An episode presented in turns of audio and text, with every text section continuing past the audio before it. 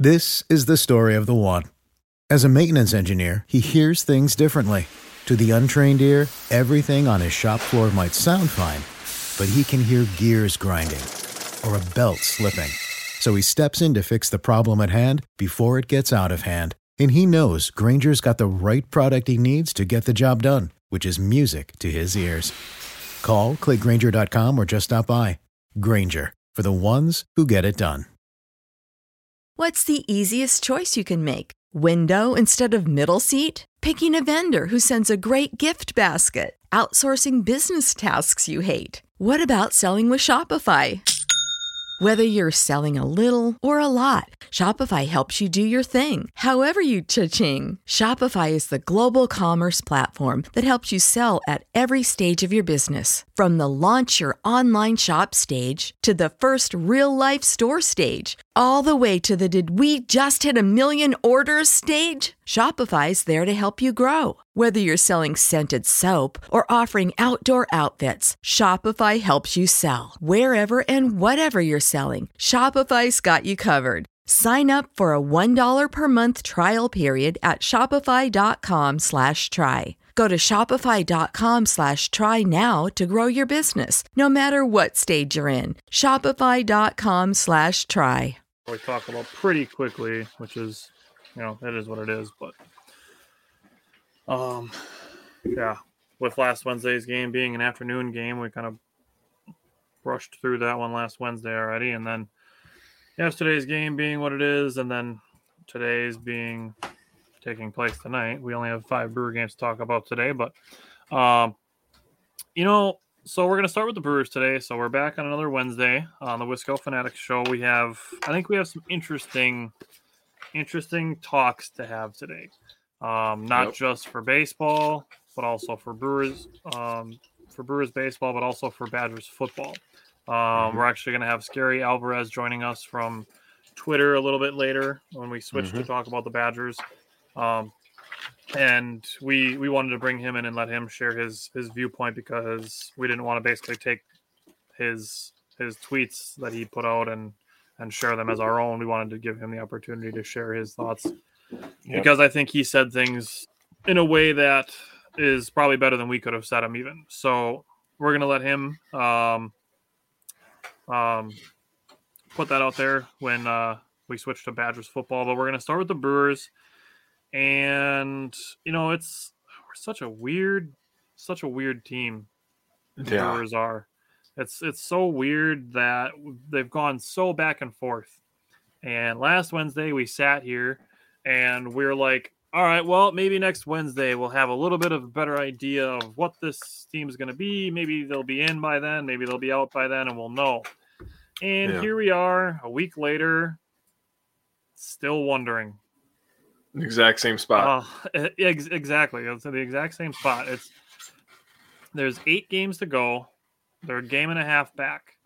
So it's we're still in a position of they're not eliminated. They're not out of it yet. We're in such a weird spot, and it's something we haven't dealt with in the last four years with the Brewers because they've been in. Um, 2020 was weird because the Brewers were like 30 and 31 or something like that, and still got in because they expanded the playoffs to eight teams that year. But um, you know, you're in, you're in, so it is what it is. But like, it's a really weird spot to be. It feels weird.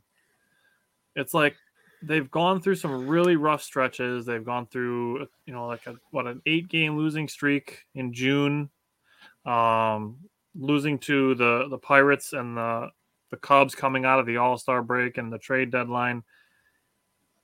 I mean, we we could start with the Reds series and start with Game One, but like it's such a like I said, it's just a weird spot to be in. So I mean, we can start with the Reds. Um, start there. Let's talk about Game One of the Reds series. Um, before we continue, it's like the Phillies are allowing us to stay in it though, because every time we lose, they I lose, know, and it's so frustrating. It's like, of course they lost to the Cubs. Now they're gonna win the next two, or the next one, or whatever they play against the Cubs, and it's gonna be like, are you kidding me? The one that they freaking lost to the Cubs, we lost, but it is what it is. Um, I have So we're gonna- something on that when we get to what's what's next for the Brewers. So Yeah. Um, we'll start with the first game here. Brewers won this one five to one. Uh, this was last Thursday. Uh, Woody was on the mound.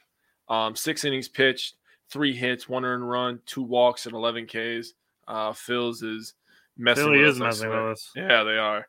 Um, so again, another great start from Woody. Uh, he looks fantastic. Uh, Strzelecki, Bush, Cousins, they all look fantastic in this one. Uh, nothing really to report there from the bullpen.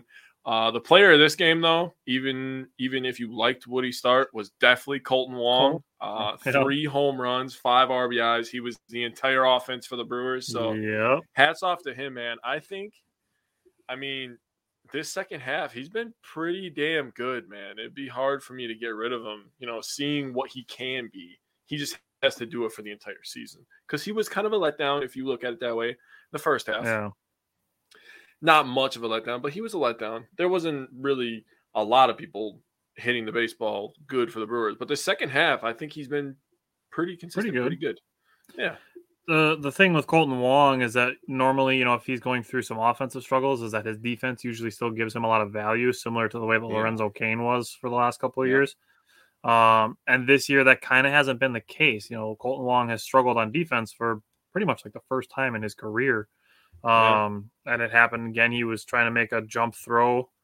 Um, I don't remember. I think that was in Sunday's game. Uh, he was trying to make like a jump throw, just really wasn't a necessary play at that point in the game, and um, you know ended up causing an error. But you know it's or like the last week when he had his foot, you know, two inches away from the bag instead of on the bag on a play that Willy Adames made. It's just stuff like that. It's kind of uncharacteristic of Kolten Wong, but this was his first career three home run game, and it also set his career high for home runs in a season. So he's up to 15 home runs this season. That's his career high, breaking his career high that he tied last year with 14. Um, so going into um there was a play that actually got hit to as a flyout to Hunter Renfroe. He had to come really far in on it, but the runner they were the uh, the Reds were trying to do a hit and run. So dude takes off from first base. Kolten Wong sees the ball hit up into the air and runs to second base like a throw is coming. And the dude is like running, trying to get to second base, thinking that a throw's coming to second base. And then the ball is actually caught in the outfield and he's thrown back to first for a super easy double play. So Kolten Wong kind of tricked a runner.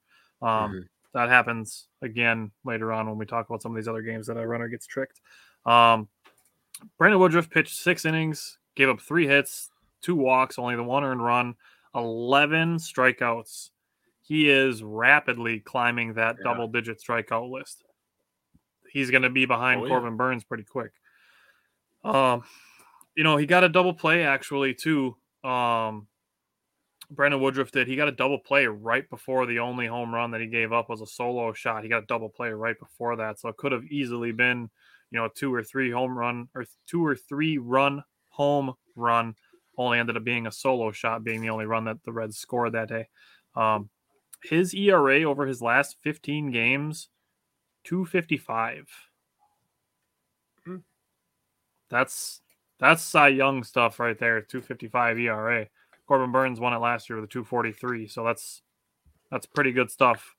Um, so we can go to, I mean, that's pretty much the the gist of the game. I will say, for Cincinnati, Hunter Greene is going to be a very good pitcher. Like he's already a good pitcher, but he's going to be a very good pitcher man. for them. Yeah. Um, what's up, Simon?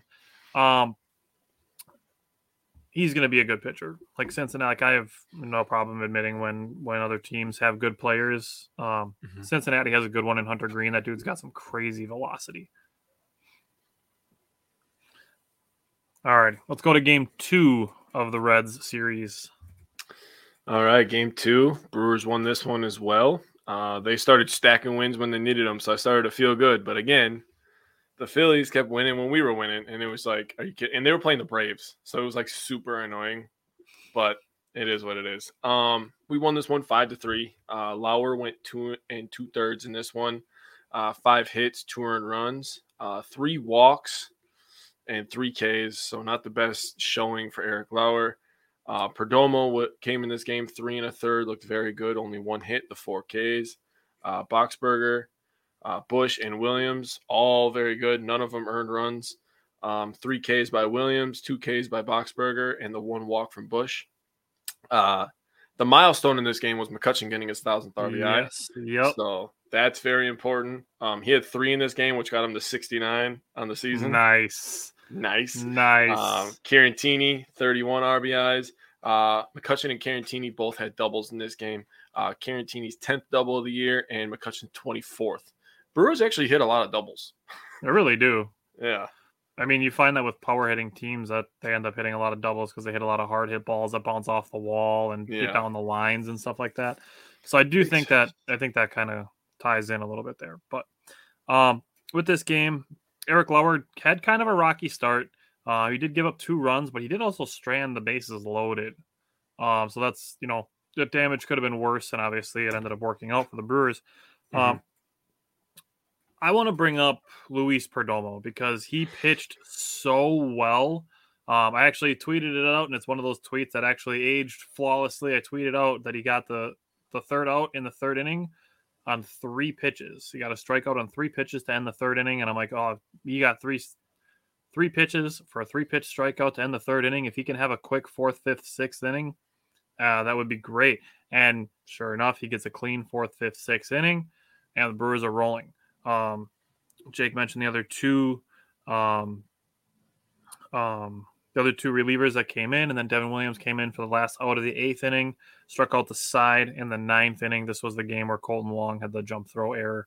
Um, Christian Yelich was on base three times this game. Um, that four out save was also Devin Williams' second this year. Um, everybody in the lineup had a hit, and the Brewers drew six walks in this game.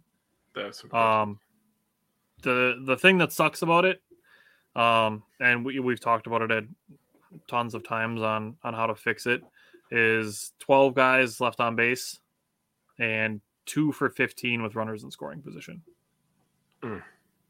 which is tough. That's a tough spot to be in, but. it, it's we've seen it too many times. It's, Right. And that said, you know, if, if the Brewers can win a game like that, like I mean, you just you just take it and move on to the next one.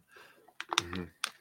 Um I will say with with Eric Lauer being back, he was going to be on a short leash just like Ashby and Peralta for their first games back because they had no rehab appearances. You know, they didn't go down to Nashville and throw a, you know, throw four innings in AAA or anything like that. Like this was his first thing back after doing just bullpen work, so um, I, I think it should be to expected that these guys were going to be on a short leash. But Yep. let's go to the third game of that Red series. Um, basically, another hero for this one too. So, uh, what did you see in that third game? Yeah, uh, the the offense exploded. Uh, there wasn't one guy that was the offense, even though Renfroe had a very good game Yes. uh, with two home runs and the five RBIs, which got him to 68. And I was like, couldn't get one so more. close. We could have had it back to back, you son of a bitch. Um, Taylor, Narvaez, Urias, all two out RBIs. Uh, Tellez, another homer, 33 on the year. Renfroe got the 27 after his two. Um, Corbin Burnes, uh, pretty good outing. Uh, this is kind of what you expect from him. Six and a third, four hits, two earned runs. I mean, the three walks is kind of, but eight Ks. Yeah. That's what he Yeah. does. Um, Trevor Gott uh, two thirds of an inning pitch, nothing across the board. Rogers gave up one walk in his inning, but no earned runs. And Suter two Ks, uh, no earned runs, no walks for him. So the bullpen was pretty damn good against the Reds. I'll say that pretty Mhm. damn good. Yeah, and with um with the batting order this game, Christian Yelich was the only one hitless, but he did draw a walk and score, so everybody in the batting order was on base.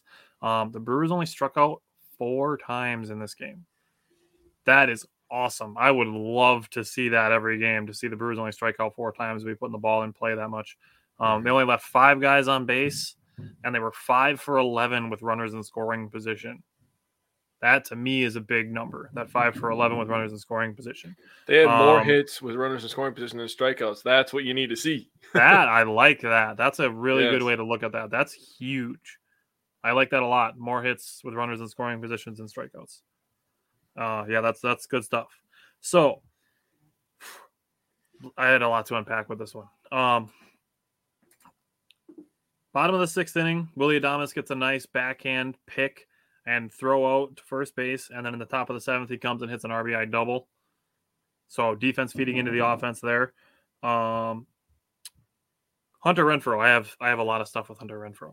So it was his first home run since September 6th. So he had gone almost three weeks without a home run. Um, it's his second two run home run game, or uh, third, sorry, third two home run game this season. His second in Cincinnati. Oh, Um, he tied his career high with four hits. He's done that five times, twice as a Brewer. And this was his fourth career five RBI game. And now this is the crazy thing. He is tied for second in home runs at Great American Ballpark this year with eight with Joey Votto. no way. Yes. No freaking way. Brandon Drury has the most. He has 12. After that, Joey Votto and Hunter Renfroe are tied for the second home second most home runs in Cincinnati this year. That's insane. Holy shit. That is that is awesome. and freaking Joey Votto is sitting with the fans in the stands. Yeah. Which is cool. Like I like Joey Votto. Like I feel bad that he's stuck in Cincinnati. Like I wish he could be on the Brewers, but Yeah. um yeah. So yeah, Hunter Renfroe tied for second most home runs at Great American Ballpark this year wow. as a visiting That's- player. That's crazy. Um, so yeah, I mean, you know, Omar had an opposite field home, uh, single. Tyrone Taylor had an opposite field single. Those two both scored runs after, um, after the Hunter Renfroe home run. What I wanted to note about that is obviously the opposite field hits. I've been keeping track of that because I think that's something that the Brewers could do to improve their offense. But it was also good to see the Brewers tack on some more runs after a home run was hit in that inning. Yeah. So that's something that I got really a lot of encouragement from was seeing seeing the rally restarted after a home run and not just guys going up, you know, kind of, you know, not as maybe not as aggressively or not as focused because you know they're thinking like, oh, all right, Hunter already hit a home run this inning. We already got three runs in this inning, so you know we're good if, if you know if I strike out or if I just ground out.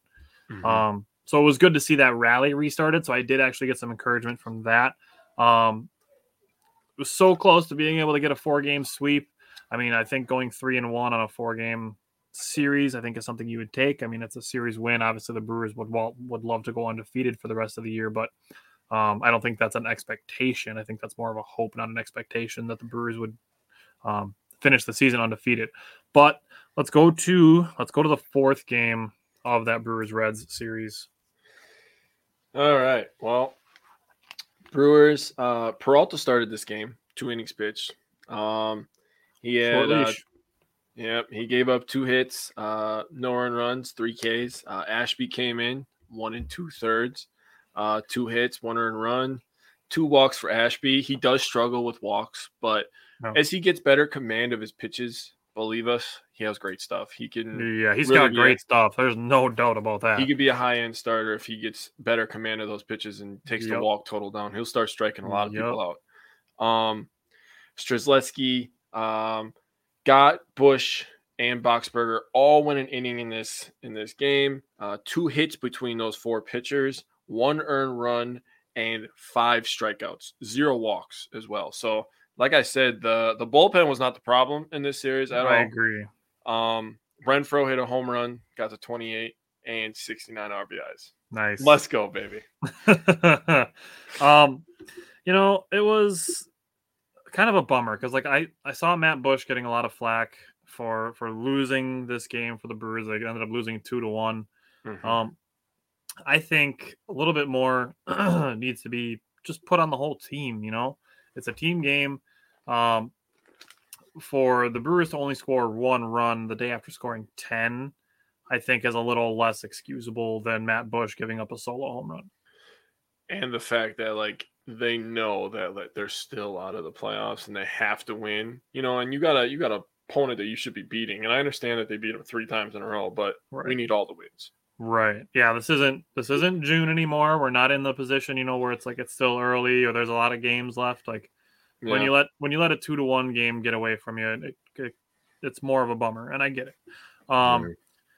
so what I will say is, I think I feel like the Brewers got a little swing happy after scoring ten runs the day before. If I'm if I'm being honest, I feel that's kind of how they were. They're like, oh yeah, we were hitting everything yesterday. Like you know, we can swing a little more today. And it just didn't translate. Um, again, I said this with Hunter Greene, and I'll say it again with Nick Lodolo. He's a good pitcher. Cincinnati's got a couple of good young pitchers. They, you know, they need a lot more position players. Like, you know, they're probably six or seven players away from being, you know, in, in a contention position again. But they have a couple of nice young pitchers. Um, that being start. said, yeah, I mean, speaking of young pitchers, I mean, we go from to Freddy Peralta and Aaron Ashby. Those two also no rehab appearances. They are just boom back. Um, what is encouraging with this is that Freddy Peralta said that after he was done, that he felt like he felt good after he was done pitching. Um, Aaron Ashby, like Jake said, he got hurt by the walks and the um, the hit by pitch. Uh, we just we know the command is tough for him at times. It's obviously going to be something he spends the, the entire offseason working on, mm-hmm. um, which is really encouraging because like if if Aaron Ashby spends his offseason working on his command and he comes back and he's got five pitches that he can throw anywhere on the plate or in the strike zone, like he's going to be good. He's oh, going to yeah. be real good. And that contract the Brewers signed him to is going to look just insanely like a steal. Oh yeah. Um, so plenty of time to develop that. Um, I mean, he's what 26, 27 in baseball years, he's a baby. yeah, right. Especially for a pitcher too. I mean, it's yeah. Like that, that's something that people probably don't understand. Is like baseball is different than football. Where like at 26, 27, you're kind of in your prime in football. Right. You know, in basketball, your prime starts probably 28, you know, 29. I mean, that. I mean, you see people be good when they're young in right. basketball and football and shit. There's a lot of when, the, when the mind basketball to be yeah. Prime when the mind catches up with the body, like Giannis, his mind is catching up to his body, and you can tell because he's literally like he was the most efficient player for the last couple years, in my opinion, mm-hmm. scoring the ball, you know, everything that he does. But you know, now in his head, he's seeing the play before it happens. So yep. now he's just scoring even easier. It's it's ridiculous. Yep. um so Bruce struck out 10 times as a team only drew one walk. So that's where I really get into that feeling where, you know, it feels like they were like up there swinging, trying not trying to take as many pitches. Um, mm-hmm. only six base runners. And I saw Keston Hiura getting a lot of flack too. Um, he, it's such a unfortunate thing. Keston Hiura is standing on second base. Tyrone Taylor rips a ball up the middle that would have been an RBI single, but you know, you can't really fault Keston here for that. Like he feels he hears the crack of the bat and he takes off. Like you're not jumping out of a out of the way of a ball that's hit 105 miles an hour off the bat. You know, it's just one of those things where it happens and it's like it's baseball. You know, it's not something you look at Keston Hiura and go, "How do you let the ball hit you?" Like I saw oh, a lot of people that. that did it. um, which is unfortunate. Like guarantee you you're not jumping out of a ball that's coming at you that quickly, especially when you're in baseball mode and you're thinking like, all right, crack of the bat, I gotta go. Um, because I think it was two outs at that point too. So you know you're even more like crack of the bat, I gotta go. You know, if there's an error, I can score. If it gets through, I should score. You know, it's it's really an unfortunate thing that the ball hit him, and it's really not anything that people need to be freaking out and and and bashing Keston Hiura for. Um, yeah. I think that was a bit unnecessary for people that were doing that. I agree. Um, I do want to give Strzelecki some credit for stranding the bases loaded. Also, when he came in, he stranded the bases loaded, so it was good to see that. And then this was the other game where the Brewers pulled off a really nice fake. So Victor Caratini had a ball that was going um, kind of dribbling up the third baseline. He mm-hmm. grabbed the ball, faked to throw to first, and I don't remember who it was. I think it was might have been Friedl. Came running around third base, and as Victor Caratini faked the throw to first, um, mm-hmm. He took off, and Caratini was able to turn around and tag him. Um, so that was a, a, nice defensive play by Victor Caratini. But um, like I said, we would like to see the Brewers pull a four game sweep because we're getting to this position where, like, obviously games are must win. Um, we're kind of out of the, you know, you know, we're not in the, you know, there's more games to go yet situation anymore. There's eight games to go. Mm-hmm. and mm-hmm. the Brewers need to win them all, and yes, hope that Philadelphia loses two more than the Brewers do. Basically, where we're at. Well, if they can get if they can get a win, you know, tonight against the Cardinals, and you know the Phillies lose, we we will have a good chance. because we'll, Yeah, only need, we'll only need to do it one more time after that. When we get, let's talk about this Cardinals game, and then I want to talk a little bit about what the end of the season looks like. So let's talk about last night's game. Okay. Uh here we go. So last night, Houser uh, left the game hurt. Um, three and a third, uh, two hits, three earned runs, four walks, and the three Ks. In my opinion, he's probably done in Milwaukee. You know, especially with all the young pitching that we have down in the minors. Uh, be tough for me to see a scenario, you know, with him struggling, injured on and off. You know, this was a tough year for Adrian Houser. Probably Mhm. mentally, you know, and physically, obviously. It Um, sucks. I felt really bad for him too, because like listening to him talk about it after the game, he's like, "It sucks." He's like, "You know, I felt like I was finally getting into a groove." And he's like, you know, I wanted to get out of that inning. You know, I have us only down two to nothing, and and get the guys in to start batting. Like, you could tell, like, it sucked for him going through it. Yeah. It's just one of those situations, man. It is what it is, man. Nothing you can do about it. It's out of your hands. Um, but Suter, uh, he pitched in this game, gave up two earned runs, two hits, and a K in his inning. Uh, Gott Milner and Rogers all pitched one and one third. Uh, five hits between them, an earned run, a walk, and three Ks. Uh, two earned or uh, two hits for Gott, two hits for Milner, and a hit for Rogers. Uh, Strzelecki again lockdown. The guy gave up one walk and had one K in his two thirds, but uh, Tellez had a homer. Uh, 34 homers on the year for Tellez. The problem with Tellez is he doesn't hit for average. Yeah, If he hit for average, I mean, think about this. He has 34 home runs and only 87 RBIs.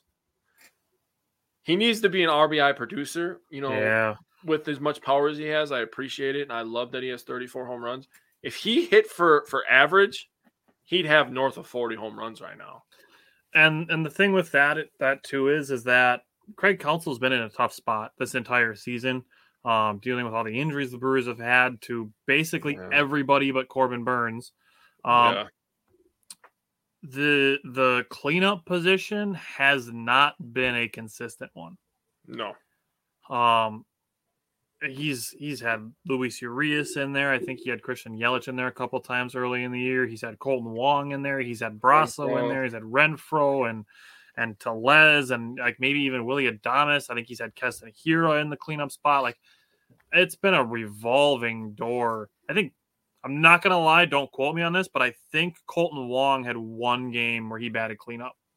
I think there was one game, but not having that consistent, you know, where for like what 2008 to like 2012, it was Ryan Braun and Prince Fielder. That was three and four Yep. every single game, and you knew it, and you knew Ryan Braun was going to get pitches to hit because Prince Fielder was behind him. and they didn't want to pinch to him. Yeah, and they did not. Um, and then a lot of times it was like Casey McGehee batting fifth, and he would, you know, get a decent was- of home runs. he made the All Star game. Yeah. it's pretty good, man. So, not having that consistency in the middle of the order, um, when we get to the offseason, that might be something interesting to, for us to take a look at and kind of evaluate how the season went. Is look at that middle of the order and that that lack of consistency there. Because once they switched Christian Yelich to the leadoff spot, um, like he really started playing very well. Um, so you know, getting to that point, um, you know, if they could get that consistency from you know two through five, um, you know, it would be a lot different for the offense potentially. Um, I think Luis Urias is a guy that factors into that. I think they were kind of hoping he could take a step forward average wise. Um, he does have a little bit of sneaky power. He didn't hit as many home runs as he did last year, but um, Mhm. still a little bit of time left in the season. But um, you know, just consistency. We know the Brewers have the talent. We know they have the ability. Uh, they took two out of three from the Yankees. Um, you know, they've had series where they've done things that, you know, it kind of seems like you know, maybe the Brewers won some games they shouldn't. Obviously, they've done the opposite as well. But, um, you know, the, the capability is there. It's just like I've said for the last two weeks, it's going to come down to execution. Um, and that's still what we're looking at. We're still looking at execution. There's eight games to go, and the Brewers still aren't in or out yet. Um, I will say, um, Craig Counsell did say after the game, actually, he said it before the game, I should say. Um, all hands on deck. Brewers will be looking for the best ways to get 27 outs for the last eight games. Um, Lauer is scheduled to make a start already, but he did say that Freddy Peralta and Aaron Ashby could be starters or bullpen guys. Granted, he said this before Houser got injured, but um, the Brewers did put Houser on the 15 day injured list today and call up Justin Topa, who's a reliever. So it's probably a little more likely that Freddy and Ashby end up making starts instead of Mhm. relief appearances. Um, but we still still got a chance to get in. Um, it's not over till it's over.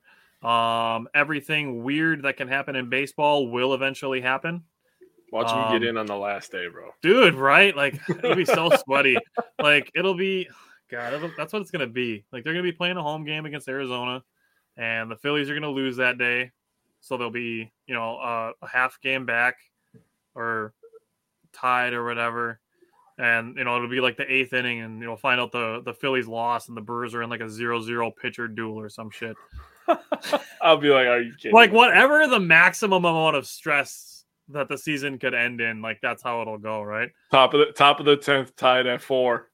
Oh god, I'm already We need to win. stressed Out. I'm already stressed out just thinking about the extra runner on second base. Oh, right. That's why I said. That's why I said extra innings. Oh, like, ima- imagine that. Like, if you win, you're in, and they're in a tie game. I'd be like, are, Oh, you, are you kidding me right now? put Devin Williams out there. I don't even care.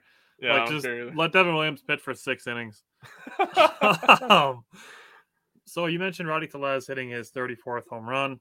Mhm. Um, Garrett Mitchell did well actually. He had two hits out of the Brewers six.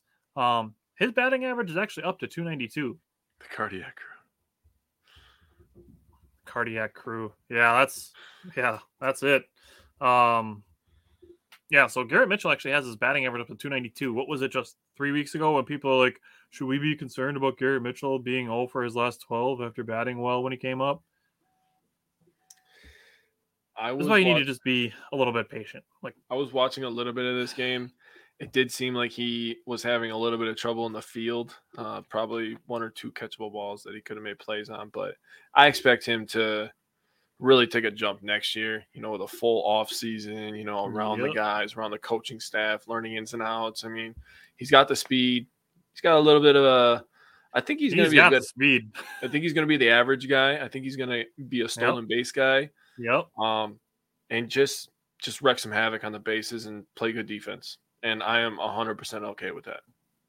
He hit a ground ball to second base and got a single out of it. He He's just hit like a legit routine ground ball to second base and got a single. Not a baby. Um, so the Phillies lost yesterday. Obviously, the Brewers lost. It's it's tough because you know the Cardinals clinched the division yesterday, so they got to celebrate. You know that they won the division. Um, the Brewers have been that team before. The Brewers have been the super hot team that clinches the division right before the end of the season. Uh, they celebrated in St. Louis. Um, it's it's tough. So the Brewers have been that team. It happened to the Brewers this year. It's it's tough. Um, the Brewers are a game and a half back. They need to make up two and a half. So before we do our power pair, I want to bring this up because Philadelphia is on a 10 game road trip to end the season.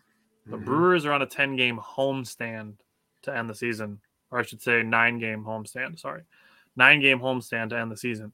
Um, the Phillies have two more in Chicago. Mhm. They have four in Washington and then three in Houston. See that Houston series is like. I'm licking my chops a little bit, man. um, the Brewers have one more with St. Louis tonight. They have four with Miami and three with Arizona. All at home. God, I like our chances, but it's just I like, know it's such. But a- I don't- Like, it's such a compromising place to be. I don't want to say I like it because of this You don't wanna fucking team. I, know. I get it. Fucking. I know. Just fucking win the rest of your Just games, and in, then you're definitely in. Just take it over and then hold on to it. Fuck. Just, just win every game, nine nine in a row, and then you'll definitely be in because I know the Phillies are losing a couple in, in their next ten. Guarantee that. Yeah, they got. Yeah, they have. Oh, now as of yesterday, they have nine to go. The Brewers have eight to go. They're losing at least one to the Astros. And they're we and they're- basically basically and they're dropping one to the Nationals. I guarantee that they're dropping one to the Nationals, dropping one to the Astros. That's your two right there. if the Brewers, so the Brewers basically need to win two more games than the Phillies, basically where they're at. Um, if the run the Phillies, if the Phillies go six and three, the Brewers would need to go um, like eight and one. The margin for error is small. It's it's small, but but Telling me there's a chance. telling me there's a chance, just this much. I just just this much. If it's mathematically possible, it'll happen in baseball. It Wow. will happen. It might not happen this year, but it will happen. I hope they're one of those people that give them an inch and they take a mile. That's all I'm saying. That's and that's all it is. All you need to do is get in, get Yeah. in, get hot, and you win. Win the whole damn thing, major league style. I couldn't resist. Um, so that's what's next for the Brewers. I swear to God, dude, if we're here next Wednesday and we're still doing like, well, are they in or are they not in? I'm gonna lose my shit. and you know, I, I agree with you. I'm kind of at the point where I'm like, just make up your mind. You know, you're you're acting like a woman right Just now. get in here. All right. Tell me hit what you want for your- dinner, okay? Hit me with your power pair, and then we are gonna switch to the Badgers. All right. Um, so my hitter, I actually did pick Kolten Wong. Oh, Um, Okay. I went with Kolten Wong because I feel like I haven't gave him much love in the second half. And like I said, he was pretty consistent. Um, obviously he had the big game where he had the three home runs and the five RBIs. That's what he ended the week with was three home runs and five RBIs. But he was six of sixteen, so that's a three seventy five average. Uh, scored four runs, uh, three walks. I mean, he was he was good. Um, do you want me to do my pitcher right away? sure. Um, I picked uh Strzelecki. Um, he's So had a lot. Of, did you? Yeah, he's had a I lot did. of up and downs this season, man. That's kind of kind of a trend of mine. I like to give give love to guys when they're they're trending up and they're playing well. You know, I like to build people's confidence. So, uh, Strzelecki, three innings pitched, one hit, zero earned runs, one walk, and three Ks. He was phenomenal this week. I also went with Strzelecki for my pitcher. He's got his ERA down to 306. That's not bad, actually. That's pretty good. Um, I went with Renfroe for my hitter just because, Mm-hmm. or my position player. Just he's on a four game hitting streak now. Um, he did a whole bunch of career things against Cincinnati last week. Mhm. Um, eight hits, three home runs, six RBI, and six runs scored all in the last week. So a pretty strong week from Hunter Renfroe. and he's at 69 RBI. so Yeah, that'll- yeah, yeah. that'll yeah. Boy, that'll That'll boy. do. Um, is there anything else Brewers related that you want to do before we switch to Badgers? No. Um I just I really hope that they get in the playoffs. I really do. I do I too. And I you want know, that if, badly. if we get into a situation where it's like, okay, you know, like red alert time, the Brewers are in, like, Uh-huh. you know, maybe we can do an emergency live or something like that. But Did you I know you saw that post. What the hell was that on? God damn it. Was that on Facebook? Um where no, it might have been on Twitter where people were voting if they wanted uh the Brewers to Yes. the playoffs. And you commented, Who the hell is voting no? who I'm just says thinking, no? Like, I'm thinking the same you- thing, like who the hell cheers for a team is just like, I hope they don't make it. Fuck Yeah, I those hope they miss the playoffs. Yeah, Yeah, then they'll the fire hell? Counsell and Stearns. Like, who That's- says yeah, no? uh, it's just, and it's what it ends up coming down to is is such a negative mindset, and it's really sad because this is the the thing we get to with the Badgers, and we're gonna welcome in Scary Alvarez, which is which is exciting. It's cool to have because he's got a um a big following on Twitter. So, how are you doing, Yes. Scary Alvarez? Mr. Alvarez. Doing pretty pretty well. How y'all doing? Good. so it's this is tough because we know the Badgers lost big. Like it's not a secret, you know. It's unfortunate. So the Badgers come in unranked to face the number three team in the country, and they get blown out, and all of the negativity comes out. Literally all of it. All of the negativity you could possibly imagine comes out and gets thrown at the Badgers, whether it's um, fire Chryst or Graham Mertz ain't it or recruiting is terrible. And you put out a really long thread that I think explains it better than I could have um, as far as Paul Chryst and the recruiting. Um, so I will let you uh, go ahead and give your Um, give your your basically your your threat on that because I think it's it's something that bears bears hearing for Badger fans. I agree. Yeah, well, well, first of all, let me let me say what a what a tremendous uh, honor this is to, for for for both of you. Um, well played. I was well I was wondering if he was gonna go there. Yeah, I'm like, yeah, played. no, we're excited to have you, dude. Yeah, right. I mean, I'm I'm excited to be on with myself here. This is this is this is always a Uh, thrill. Um, and I also would like to, to thank you for letting having the Brewers be the lead-in for this. Uh, so this actually seems like the more optimistic of the of the of the chat today. we'll see. I mean, yeah, I, I'm not I'm not counting them out or anything, but my God, all right. Well, Yeah. um, so I, I appreciate the lead-in, and and certainly I- I'd like this to be an, as much of an exchange as possible. People know how shy I am and how uh, you know reluctant I am to share my opinions. So you know, feel free to bop in any time. But you know, the, the gist of what I was I was saying in this thread, and I'm on uh, Twitter uh, at Barry is the Dawn. Shockingly, that that handle wasn't taken when I signed up. Um, is is that you know all is not lost with this program, and is you know those of you on this on the platform on Twitter know I I, I tend to be fairly optimistic to the point where people call me a homer and they, they say I'm Mhm. nuzzling nuzzling Chryst boobs and what you know what Oh, some, some whatever I- whatever colorful is this a family show I, I don't want to the kids yeah, you can you can swear like it's not Go a crazy, deal. buddy. like Go this crazy. the like I've heard on your point of you know nuzzling under Chryst and and being called a homer. Like I've been told that I believe in unicorns and rainbows because I choose to be optimistic. I've been told head in the clouds time and time again, sunshines and rainbows. It's all coach talk because we choose to take an optimistic mindset instead of a, a pessimistic one or the the quote unquote people love to say that oh I'm a realist um which is just just a mask that pessimism wears in my opinion. I mean, I did you see the tweets that Ben Brust put out before the Badgers and Ohio State game started? I, I actually did not did not see those I was on my wine island uh, putting up a new a new distillery but yeah what what, what would happen there So Ben Brust tweeted out about an hour before game time. He says Graham Mertz will throw two interceptions, and this is the least excited I've been for a Badger Ohio State game since 2010. Since I became a fan in 2010.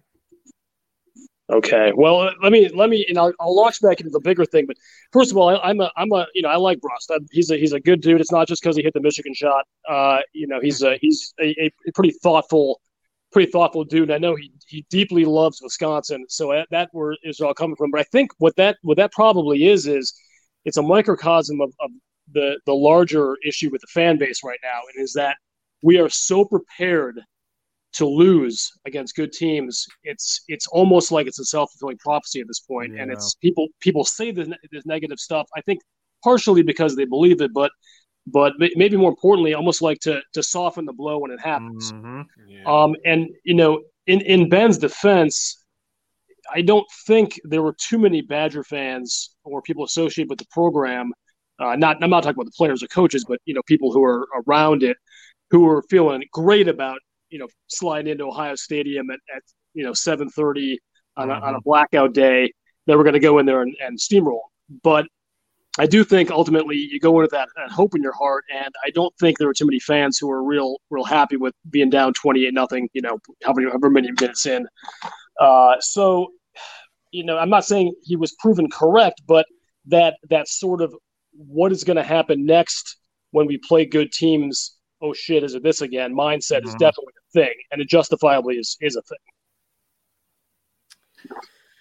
well, okay. So I mean, I can I can keep going, but that's that was sort of my thought on that particular. You know, that particular yeah, thing. I- no, I- I, I'm just digesting what you said, and Yeah. the, the thing that I'm going to say to that is, you you're a you're a Badger great. You know, if you're Ben Brust, people look at you, and you were a recent player. You were on a good you were on good teams. Like you won a lot of games. Like you put Wisconsin basketball on the national map.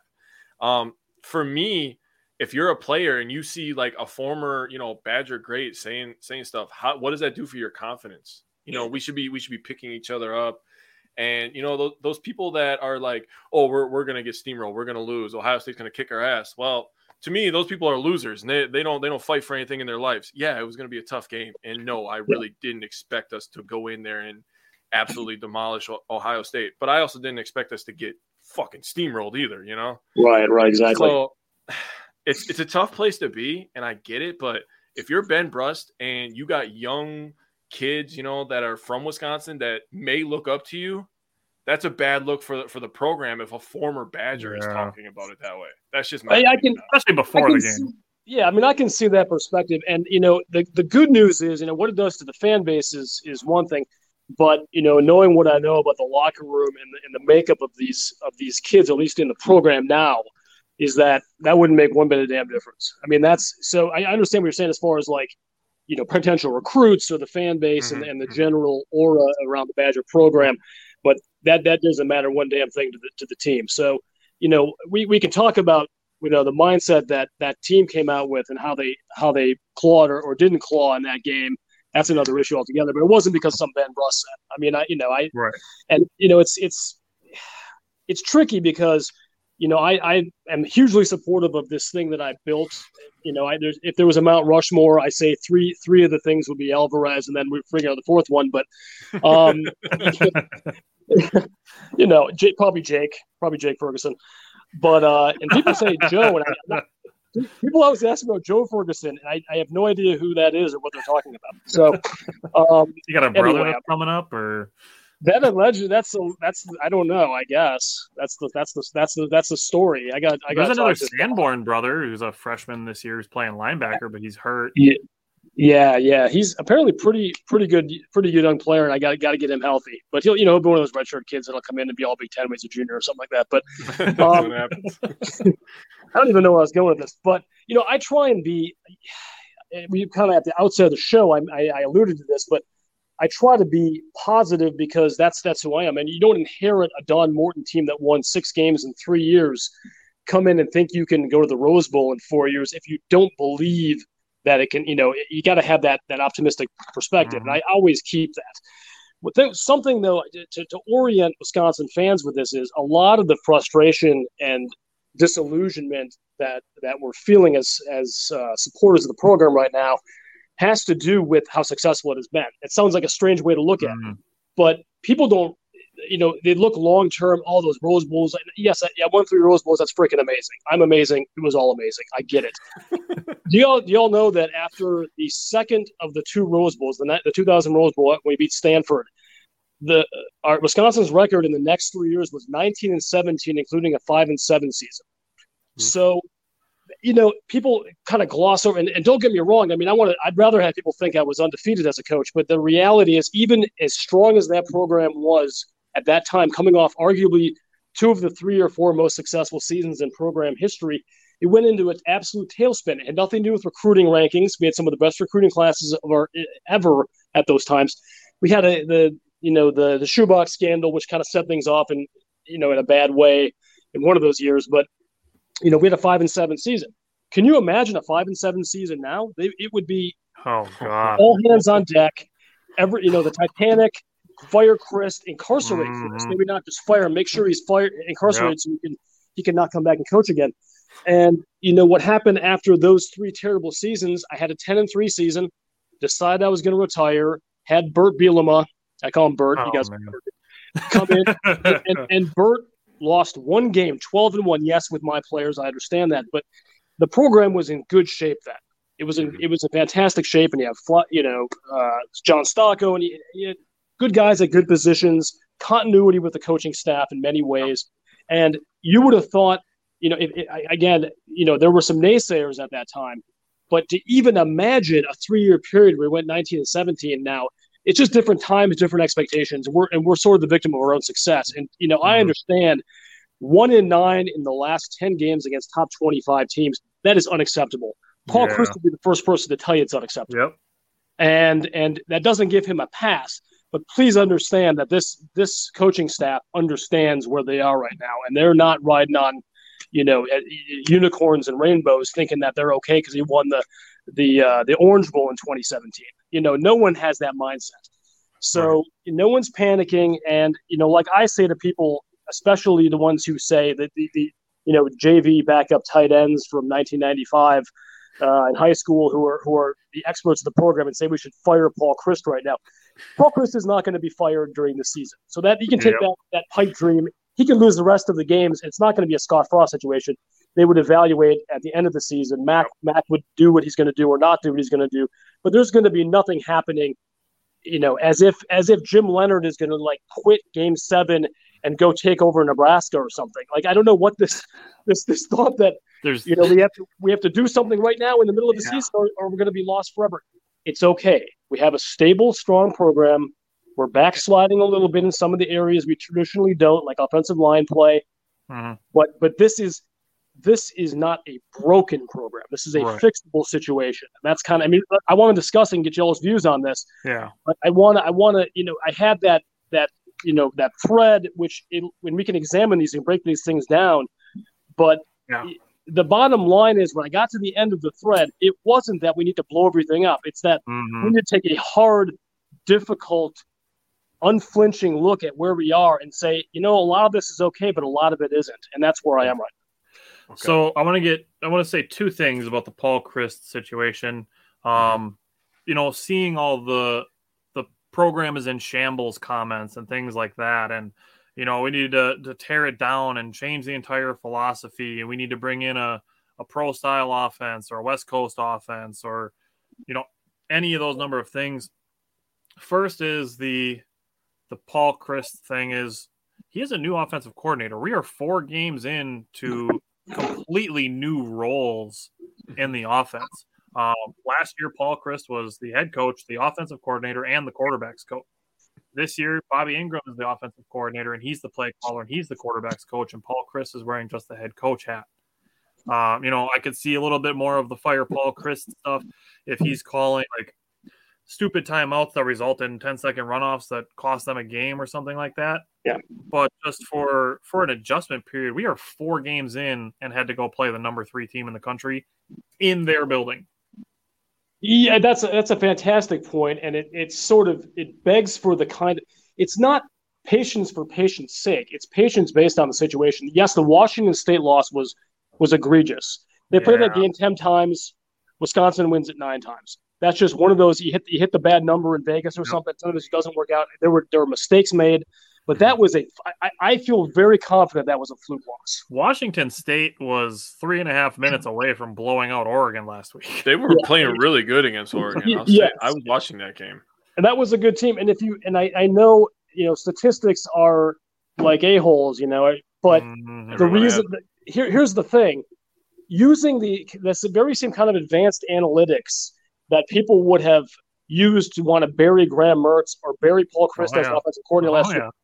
The, it is unquestionable, even after playing Ohio State, that a lot of those things have turned around. And Wisconsin is not one of those weird three yards in the cloud. Although I love it personally, three I'd, run every play if I could, um, and never punt. But three yards in the cloud of dust teams, where every route is five yards, kind of like some of the stuff we saw early in the season last year against Notre Dame, Michigan, those sorts of things. This is not that team. It wasn't that team against Ohio State. There are all kinds of things that I would have done differently with the offensive game approach on certain things. Some of it was just the, how they how they you know either they worked or it didn't. But I promise you, Engram, he deserves, as you as you alluded to a few minutes ago, he deserves a chance to show what he can do against a full. We full need schedule. a bigger sample size in this Yes. situation. Absolutely, and he and I think there have been wrinkles, and this team is more. Bobby Engram, he he wasn't the one throwing that ball behind DK. I mean, it's not you know, Yep. and and and, and I- I'm, I've been a Mertz defender, and he has improved. I, I believe this, and people, I get a lot of backlash for this. Graham Mertz is a significantly better quarterback right now than he was in 2021. Oh, In- he- poise. I'm gonna piss people off when it. we get to our when we get to our our recap of the Ohio State game when we're done having this conversation. Okay. and, and we do um, for all the football games we do three stars and an underrated performer. Uh, I'll give a spoiler alert that Graham Mertz makes an appearance for me, and it's probably gonna make people crabby because he didn't perform well in the box score. But I think on the eye test, he did better than people are giving him credit for.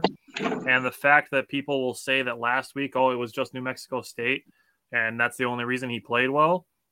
He made throws in that game that I think doesn't matter the opponent, that he made throws that only his wide receivers were catching. Yes, that's been a huge development, and he's a talented kid and a good kid and Yes. a hard worker. And I think Yep. you you both have probably heard the stories about how you know at least in, from spring going forward, he's taking the time to talk to people and watch and watch more film. Mm-hmm. He's doing those things that yep. you want a leader to do. You want someone who wants to take it to the next level will do. But there's so many fans, and these are the people that, frankly, I don't think all, any either of us or all any of the three of us care about, that have made their decision that this is the wrong guy in the wrong place, and it, he is not the wrong guy. He is he is he the guy that's going to you know declare for the draft early and be a top five NFL draft pick. No, I don't. I think we we probably know that's probably not going to happen. But th- there is a lot of room for growth, and mm-hmm. this kid is talented, and he is a leader. And I think, I have, okay. yeah, that's I mean that's just I, I, just I feel it's not a question of like I go into Mertz defense mode, but I, I feel mm-hmm. like a lot of these people they don't know jack shit about quarterback play and what's good quarterback play. yeah. They saw the pick, the pick was terrible. No one in the world is going to defend that throw. No, but there was, yep. was some miscommunication, and, and but you know what? He didn't. Exactly. He didn't throw another one the rest of the. I, you know, I know it was only 100 yards passing. I understand all that, but there were things that football minds and trained football eyes see in his game this year that that have shown improvement. Oh, 100 percent. Um, Jake and I yeah. had this conversation yesterday that um, I said that people see that he was a four star quarterback and they already attach expectations before he steps foot on the field. Yeah. Because, oh, he's a four star quarterback. He's going to be the greatest guy we've ever had since Russell Wilson. And there's nothing in my mind that will change the fact that I now expect him to do what Russell Wilson did and lead the, the Badgers to being a top 10 team in the entire country and, and, and winning, you know, prime time bowl games on, on New Year's Day and being in a position to get into the college football playoff. And Jake said a, a thing that I think really, I think really translates well. And I think is something that can kind of offer perspective is he compared it to another player, and I'll let Jake um, I'll let Jake say what he said when him and I talked about this because I think it I think it translates well. Well, first of all, I'm going to say this: um, when they saw a four-star quarterback, and I'm sure you know we've all said it, right? We're all like, the Badgers are a quarterback away. The Badgers are a quarterback away. The Badgers are a quarterback away from being a top five team and competing for the national title. And you see a four-star quarterback come in, and it's like, okay, people were calling for him to be the Heisman, you know, the day that he signed at Wisconsin, and it's it's ridiculous to me, you know, to put those expectations on a young kid like that. You know, it's very rare that young kids live up to those expectations. Um, I wanted to say something because you were talking before about Paul Chryst, and I got to give him a little criticism. The only problem I have with Chryst, and I appreciate his patience because you could see it in his teams. They never, you know, they're they're patient and they they understand that it's a long grind. You know, he's very good at getting that message across. But for these big games, I need to see some fire. And I you never see that in his interviews. You, you never see Paul Chryst, you know, bring energy and get his guys going. And and Jim Leonhard is the same way. He's a very very you know even keel guy you know he he's to himself you know he's like okay you know trust the process but it's like with these ohio state games you know and there was you know before the season no, Michigan State was ranked number 11. They've fallen flat on their face too. Yeah. Um, yeah. So was Notre but, Dame. But for those games, I mean, Notre Dame does that every year. Um, before before those games, I need to see some fire. You know, I need yeah, I need to see some some energy, some some heart. You know what I'm saying? Like let I, me, I get jacked up in my house, so why is he not getting jacked up? You know let me, yeah, that, that's a fair point. Let me let me kind of approach this two, two different ways. First of all, is and this I, I wish I could. Yeah, the the Chryst that you see on the sidelines on TV, I, I can I can assure you there is a different side of that in the locker room. I'm not I'm not saying he's and brimstone, knocking stuff out, you know, doing Bobby Knight stuff, but there, there is more. Fun. So so it's not totally what you see, but I understand that's the public perception. But yeah. I I do agree with you, and it goes a little bit beyond you know the the general attitude. It's you know when when I saw them coming out for that I it took me about three minutes to say they're not ready.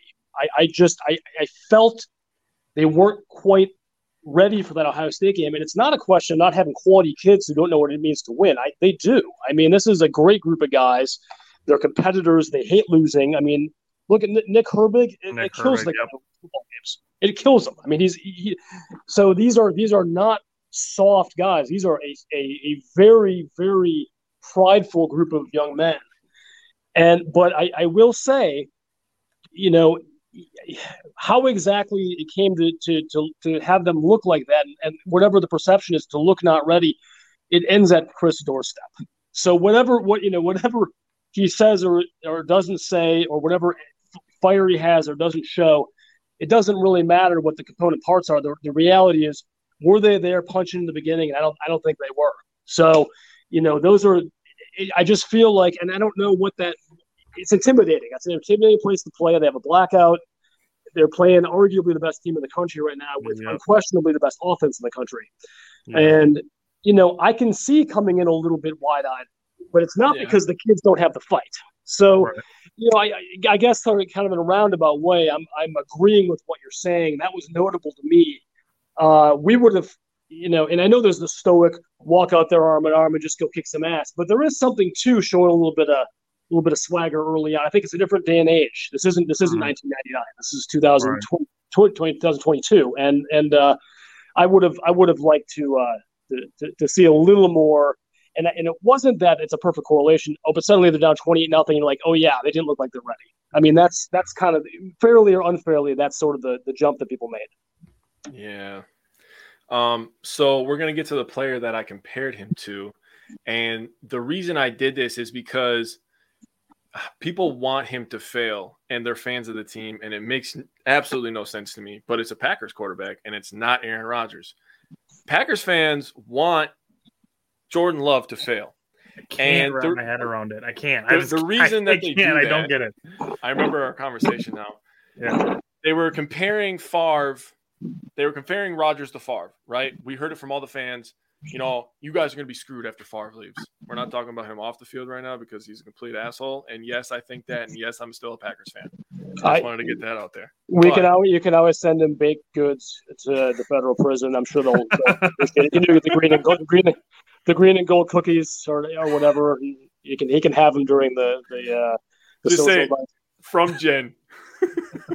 I, uh, yeah, I mean, it'll, it'll, I'll send send one from Warren Sapp. I think you think that's funny. Oh, he probably would. Um, so then, you know, now we get Jordan Love, and he's a first round pick. And, you know, you talked about the Badgers um, going through a rough stretch after all those Rose Bowls.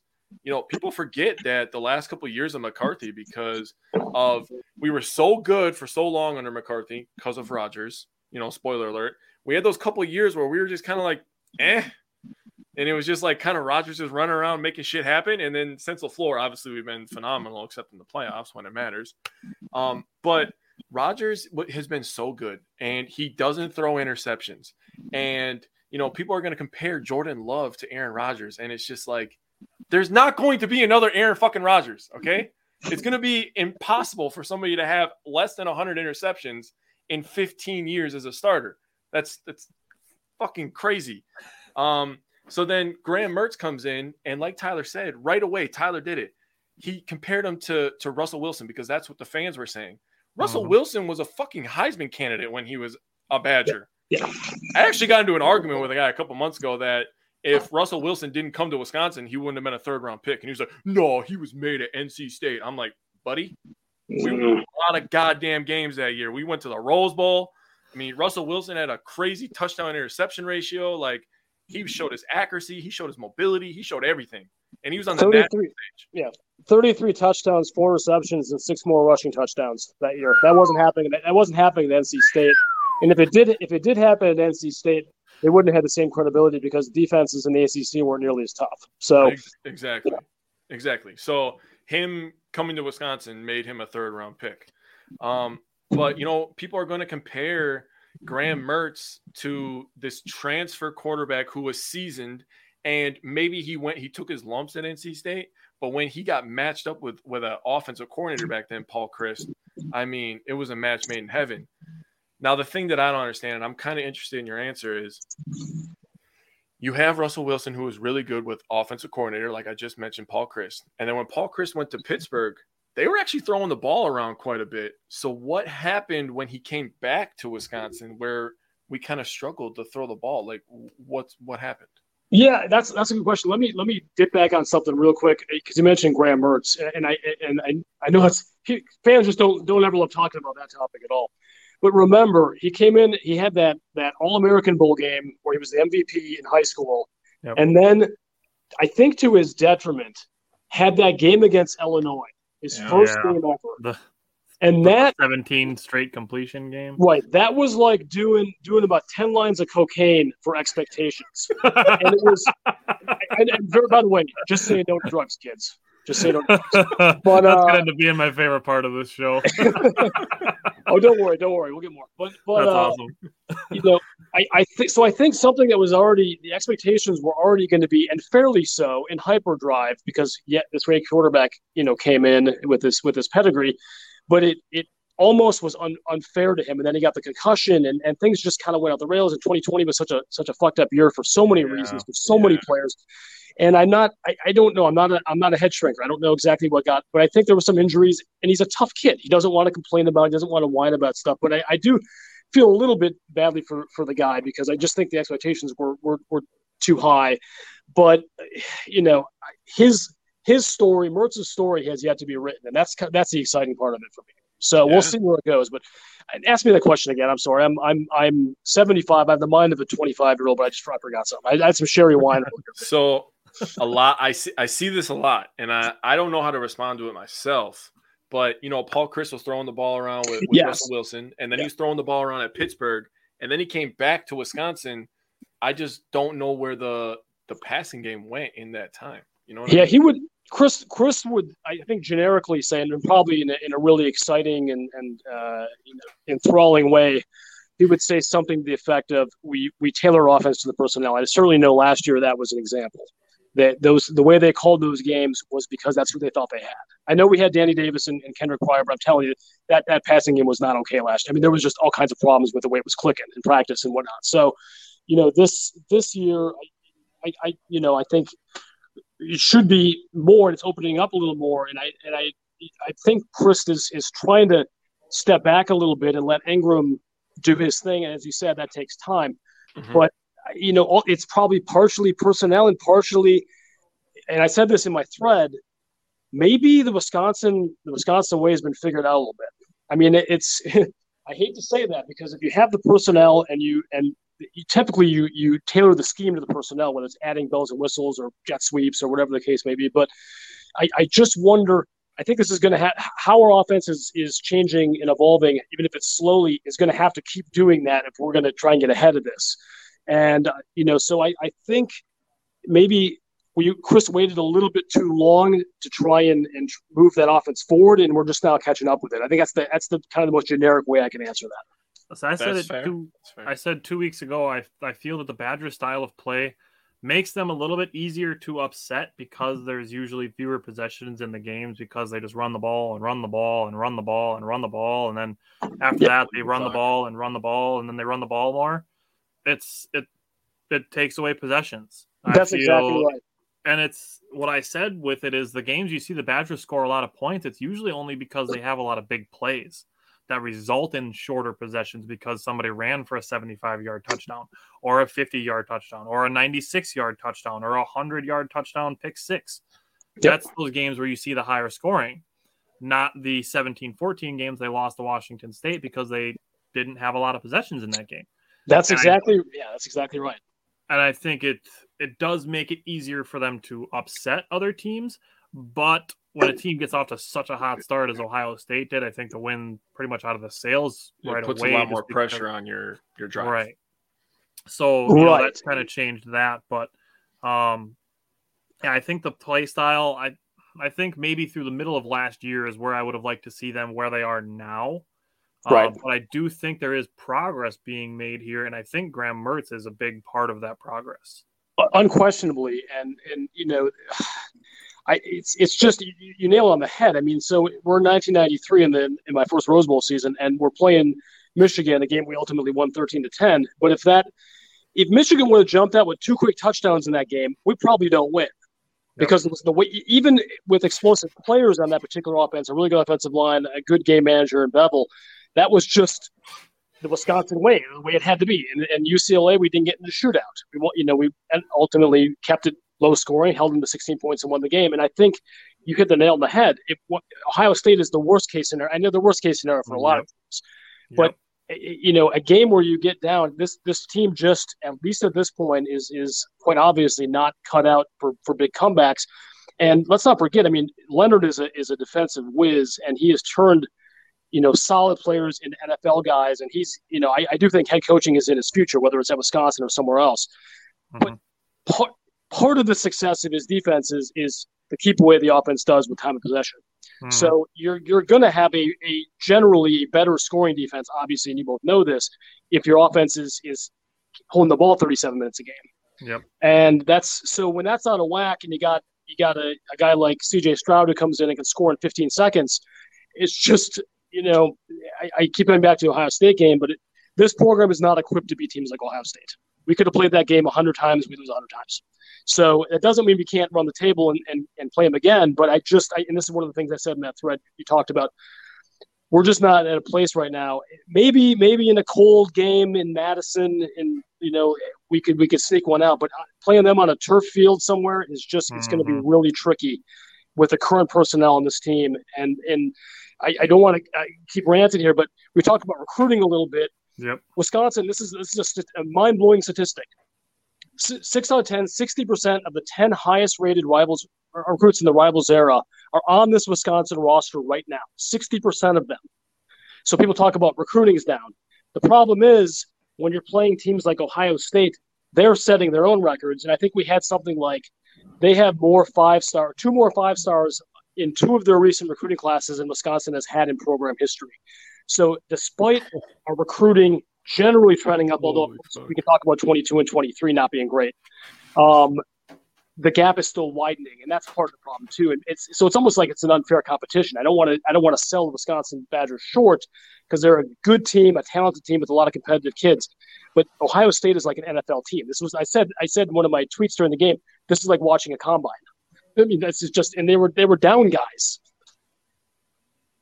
I'll tell you what, man, that was, man, that completely changed my mindset. Um, especially with uh, the NIL now, where you can pay Yeah. guys. Yeah. Some of these, some of these programs are going to be run kind of like semi-pro teams, and that's, and we're we're having another one join us, you know, in a few years in USC because USC is always a popular spot. We're probably going to get shellacked by them for a few years, you know, just because people are going to want to go play at Southern Cal. In, in California, get paid, you know, look cool. Lincoln Riley's the hot new coach still. So, I mean, Yeah. uh, we'll yeah, see. yeah. We'll It's- see. I don't think it's inevitable. I think, you know, there is some, especially for the, the super high end recruits that are expecting to leave after three years. That's a hugely appealing thing, and I understand the allure of Los Angeles and their NIL money. But hey, you know, and I know they're better now, and but like watching UCLA stadiums and US, it's just the college experience isn't there, and going and playing in a ten percent full Rose Bowl or a you know even with a great team, a sixty percent full stadium on the USC's campus. There's just something. That there's certain kids, the kind of kids we recruit. I think in some ways, that that's going to matter to them. That Yeah. seems like a weird generic answer, but we're but let's be honest, we're not going after the five star wide receivers. You know, the Caleb Williams thing, and you know, I, I I know pretty much everything, but you know, to give you to give you some insight, that wasn't just nothing. He was seriously considering the Badgers. That was I mean that was that was legitimate, and you know, there's never been a full accounting for why he ended up choosing USC, but I think you don't have to be a, in the Mensa Society to realize that the opportunities that he had there from an NIL perspective uh, certainly were a huge factor in that. and, And, following his coach. yeah, and the, he's followed his own coach, and he, he he's been successful in the system. He know, you know, that maybe who knows what. Yes, I know Ingram is a family friend and all that, and he would have. And, and don't get me wrong, Caleb Williams would have been highly successful in Madison too. I think I threw that out in January before Yeah. it was like March, and they're like, Caleb Williams is actually considering Wisconsin. And I'm like, Yeah. fuck yeah. Like, let me be proven right from two months ago that I predicted this. And it got Yeah. so close, it just didn't happen. It, it was so the close. USC thing does is by USC and UCLA coming into the Big Ten and playing the Badgers, um, potentially once or twice a year, is it puts some West Coast exposure on Wisconsin. So Yeah. you know those teams both both probably won't be in Camp Randall in the same year. It'll probably be one in Camp Randall, and and then the, you know the Badgers We'll will go travel there. to the other one Mhm. but that's at least once a year that USC people have the opportunity to see a game in Camp Randall and mm-hmm. see what you know see what jump around looks like. Yeah. See Camp Randall just absolutely packed, even though it's zero degrees outside.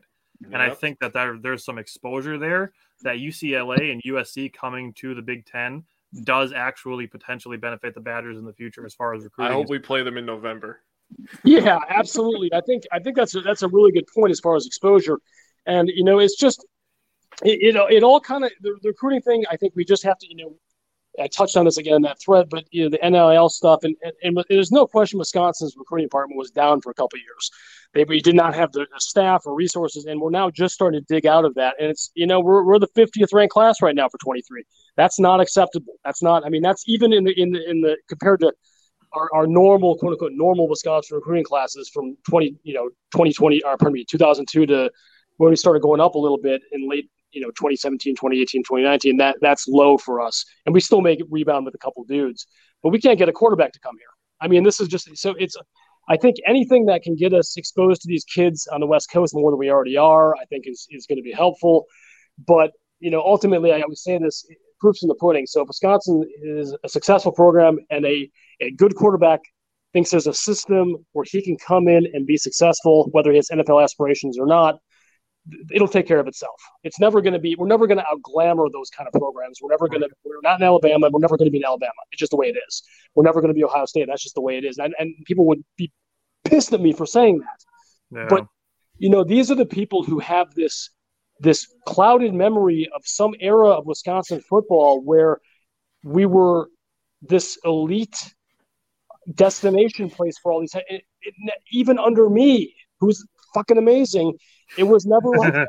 It never, ever, ever was like that. We were a highly successful school who got kids got educations, put a bunch of kids in the pros. We've never been ever Ohio State where they are now. It's never even been close. So, you know, I, I don't want to be negative, but that doesn't mean we can't win. It doesn't. But things have things are just gonna, you know, let's just see how it goes this year, and we'll, we'll reevaluate. I think but, another thing that could potentially make a difference is the the looser transfer portal rules. So the Badgers didn't have a huge impact on as far as the transfer portal yeah. is concerned, but they did bring in three experienced cornerbacks from the yeah. transfer portal. So it's you know the door is opening there. So I think you know as far as you know you're talking about recruiting too, and we talked about like what the West Coast opening up could do. Like right. I feel that the door is opening for Wisconsin and the football program specifically, not closing. Well, I, I and the expanded playoffs. Got to remember that. that too, that's yeah. that's extra exposure right there. Yeah. If they can just have a year where they lose, you know, we're going ten and two. We're in the Big Ten championship game, and say Ohio State's not there for some odd reason, and you know we, you know, Michigan won last year, and Michigan's still pretty good this year. Let's not count that. Let's not count that out now. I'm just saying. Yeah, you only have to get um, into the top twelve, not the top four. Exactly. Right. So I mean, that's something to think about too with quarterback recruits. Well, we would have had, and you know, with that top twelve, we would have had two or three uh, college football playoff teams in the last ten years. So I mean, if that would have been the expanded field, so people forget. But you know, getting ahead of ourselves. I mean, we th- this is an interesting rest of the year, and I, I, I say let's let's see what what can happen, how this team develops. There's a huge wide range of, of outcomes that could happen. And look, mm-hmm. one of those outcomes, as much as I hate uh, Russian mobster looking PJ Fleck, I'm not sure what happened to his face, but um, he looks like a Russian mobster now. I don't to tell you. Um, but is it, is it bad to say that? I don't know. I don't think it is. Can I steal that? You can, you can he looks like a I argue mobster. with a lot of Minnesota fans, man. So oh, they, will... they know it too. They know, you know what? Maybe it isn't even him. And the reason I think it might not be him is that they're really good. Yeah, for so, real, dude. That defense is they're really good on defense. Yeah, they're they, look. I mean, and and someone I saw somewhere in, the, in someone's thread pointing out this is that they returned a ton of experienced players. Yeah. Uh, and which is that's a there's a high correlation of Big Ten West success with experienced players. And Wisconsin has benefited from that, and with Minnesota, they're. I mean, I hate I, I hate to say this for whatever imposter coach might be coaching them, they're a freaking good team this year. I'm not yeah. saying they're going to, you know, go and blow win the Big Ten West and blow Ohio State out in Indy. I'm just saying this is probably the best Minnesota team that I can remember. So, it, hope hopefully I say that I curse them when they lose six games. It doesn't mean we can't beat them, but uh, you know, I, I just think it's it's we're dealing with some old dudes. I, as I said, like Tanner Morgan, I, I, think it's it's exciting that in ten years his grandkids can look back on the season and watch and watch some of the highlights. I was gonna say, isn't he like forty years old at this point? yeah, actually, he's uh, only like a seventeenth year senior. Come on, guys. people didn't know this. Jordan Bohannon was his godfather at his confirmation, so that tells you how old he is. Um, but but you know, uh. look, it, you know, I'll, I'll call it what it is, and I, you know, yes, I understand. You know, PJ Fleck is is. uh still one game under 500 as he enters his sixth season in the Big, in Big Ten play. That's not great. That's not. I wouldn't. I wouldn't have cut it with me. But he has put them in a position this season to to be the best Minnesota team they've had. We're gonna we're gonna have our hands full in, in when we play them in November. But my God, please don't have them. Please don't have Minnesota win the Big Ten West. I just I, I feel like I know Jostens, who's the ring company, the ring and the banner companies are going to be excited for all that, but you know it's because Fleck likes to do that stuff. But it will be the the like winning. It would be like Alabama winning ten national titles. Would be the Minnesota equivalent of them winning the Big Ten West and playing in Indy. So, my God, please no. I I remember what was it Kirk Herbstreit that picked it that picked Nebraska yeah. in the Big Ten West. yeah, bro. some of that spray tan got to his brain, but yeah, I you know that was I I, I think actually Corso whispered it in his ear, but uh, makes more sense. But, he, he gets a pass because he's 109. So of course, Corso is he he actually is only four years older than Bohannon. So say what you I mean Bohannon's aged really well. People you know people would say Brad Davison, Jordan uh, they're the same guy. Brad Davison is like a normal aged college senior last year. The guy was like he barely had his driver's license. It's amazing. they're trying to compare him to Jordan Bohannon, who could, who could, you know, was around the '60s doing doing Cuban Missile Crisis drills.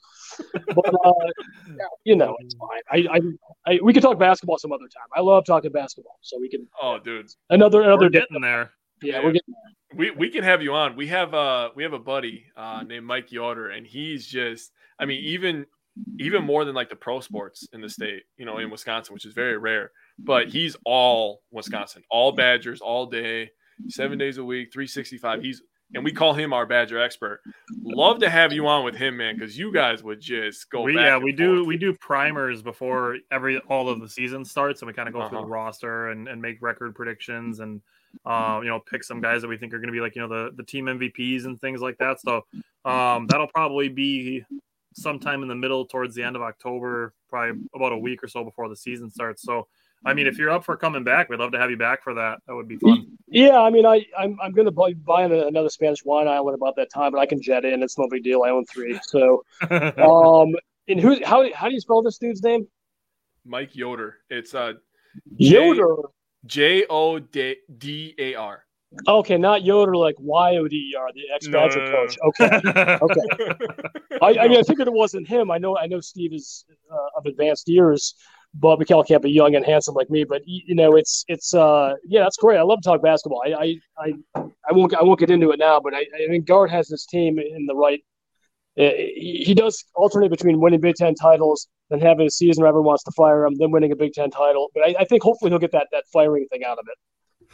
Yeah, and that's that's the thing is you know there's all these fire everybody all the time, but you know you got to have somebody that is going to be a good replacement. Bringing somebody in in the middle of a season yeah. just puts that person in an even tougher position. Well, and, you know, Jim Leonhard or somebody else, right? And I and I think, and we, we talked about this earlier, but another thing people don't quite appreciate because tweeting is free is that firing coaches cost money and a lot of money. Talk to Nebraska if you want. If you want to learn about, you know, yeah. talk to talk to Trev Alberts. I mean, it, this this is a it's insanely expensive, and even if and I, it, there was a reason, and, Chryst went 0 and 12 this season, and it was a, it's not cheap. And then the question is, who are you going to get? Are you going to get Jim Leonhard? Jim Leonhard's never coached a team. Jim Jim Leonhard's first coaching mm-hmm. job was a secondary coach for Paul Chryst for two years, right? And then he then he took over DC after uh, Aranda left. But yep. uh, you, you, know, I'm not saying that Paul, uh, that Leonhard can't be a great college coach, and he very well may be. He's got a great mind. I love his schemes.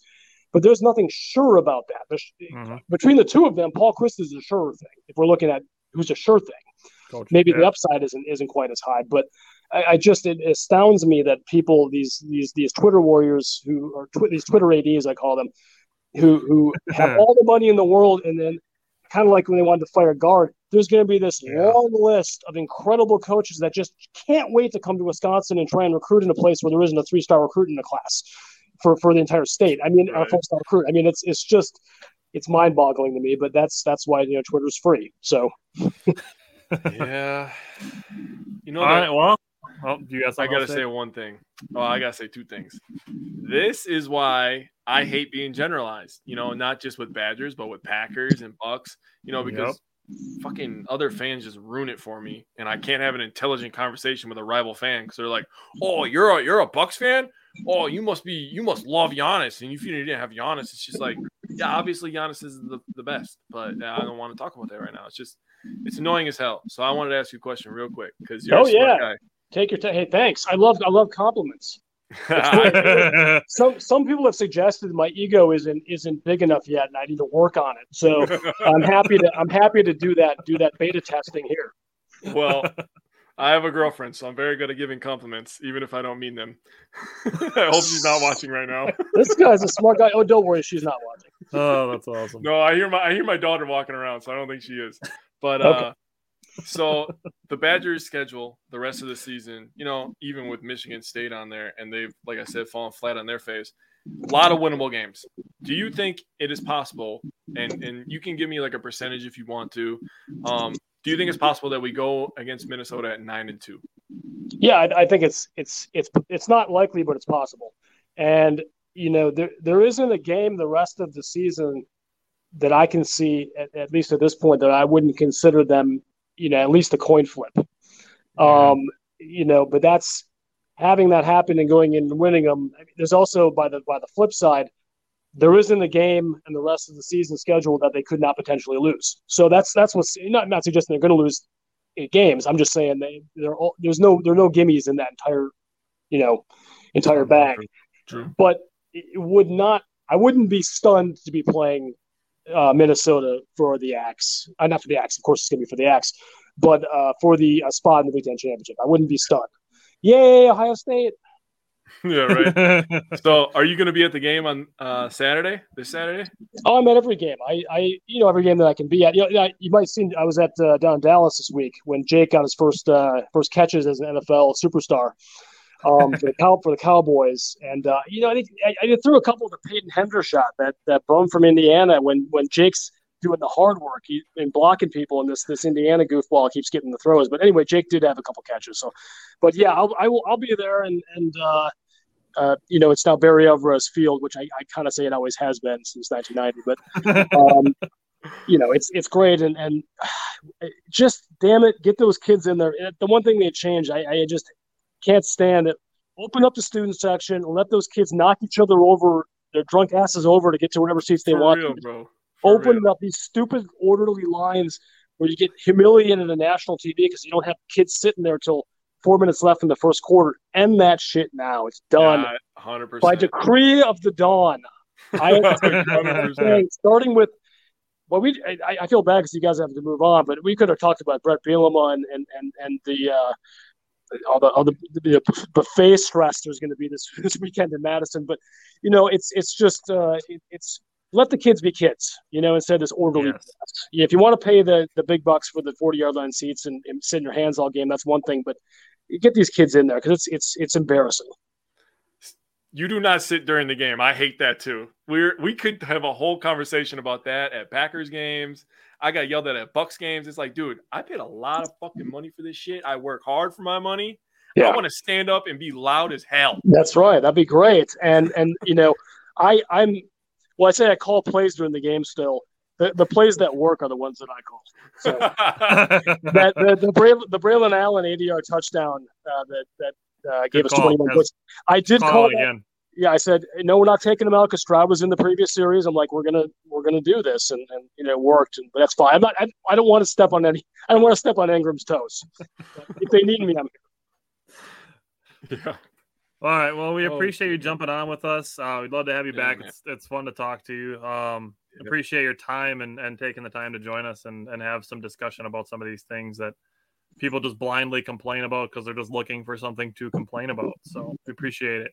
you know, it's fun to be here. And like I said, to the to all the, the real Badger fans, keep keep the faith. I mean, you're you're your sense of foreboding right now is not totally insane, and there are definitely things to fix, uh, program wise and otherwise. But we have a pretty good track record at this school, and we didn't just fall off the rails. It's going to be okay. We're going to figure this out. And uh, hey, so you know, I sent sent a bottle of my finest sherry wine to both of you. Uh, you'll be you'll be getting that uh, probably next few days. hey, thanks, buddy. Appreciate You it. you got it could be your secret stash. You said you have a daughter, so clearly you probably need to drink some wine periodically. well, I need a lot of shit. I man. got two daughters. I'm just kidding. My daughters are wonderful. I, I must say, and, and sons and everything. I got all that. All right, very good. Well, I'm going to go research. I'm going to go uh, Wikipedia uh, Joe Ferguson and figure out who he is. But uh, thanks for having me on. Appreciate it. Appreciate Yeah, it. thank you. Take care. Bye bye.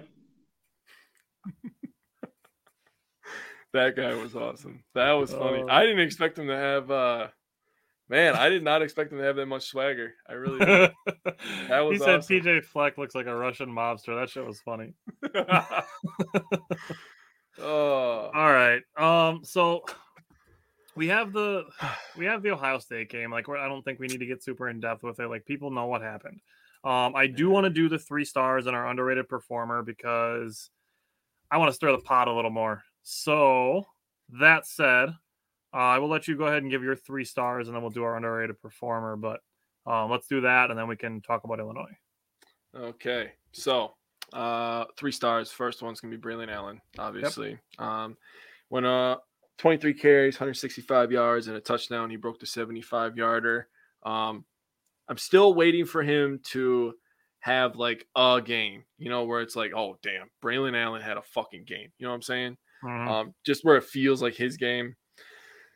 I'm uh my second one is gonna be Torchio. Um, gonna give you a little credit. You called that yeah, I did. and he he's a good safety. He flies around, makes tackles. He's not af- he's not afraid to stick his nose in there, and he's a pretty good ball hawk. Um, obviously, he has a hundred yard pick six. So that's pretty That's- damn good. happened. Um, next one, I had a I had trouble, man. I was I did kind of too. looking. But I picked the guy I picked for a reason. The guy that I picked is Graham Mertz. Me too. And the reason I picked him is because when I was watching that game, I- okay, I'm going to be very careful how I word this. Tyler used a great word last week adversity. And adversity is such a great word. You can use it in your daily life, you can use it in sports. He didn't shy away from adversity. He still went out there and he still played the game as if it was a zero zero game. And that is exactly what you want. He went out there as a leader. You know, we're licking our wounds. It is what it is, you know. And you obviously just heard Mr. Alvarez talk about it. It's still one loss. It's one. That's true. It counts as one loss. Yeah, True. we got we got our, we got dragged. It- and, you know, and I actually I, I put it out there and I said, "Is this what it feels like to be a Bears fan when they play the Packers?" Because because now I understand. oh, You know, I, I understand. You know, Ohio State is good every every year. They always have good quarterback play in terms of college. Obviously, we know they are not very good in the pros. That's, no, Justin true. Fields, looking at you. How Dude, the hell? he's gonna. I said this. I said it Friday. I stand by it. Sunday was a perfect example. He is gonna be the next Terrelle Pryor, who is a quarterback that converts to wide receiver. bro, how the hell do you have the least amount of attempts and you're still the highest of off target passes? That is a recipe for you fucking suck. There's, I'm sorry, I, I can't beat her on the bush anymore. You throw the least amount of times Oh, and you have the highest percent of passes uncatchable. you fucking suck. And Bears fans are like, Oh, oh, well, at least he's admitting he sucks.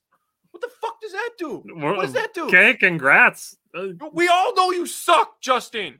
Congratulations on self awareness. Jesus Christ.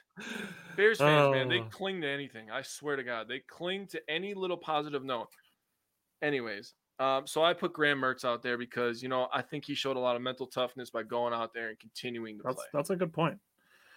So I went with Graham Mertz as well for my third one. I did also go with Braylon Allen and John Torchio for my other two. I went with Graham with Graham Mertz because he did score two touchdowns. So out of Mhm. the 21 points, he was responsible for 14 of them.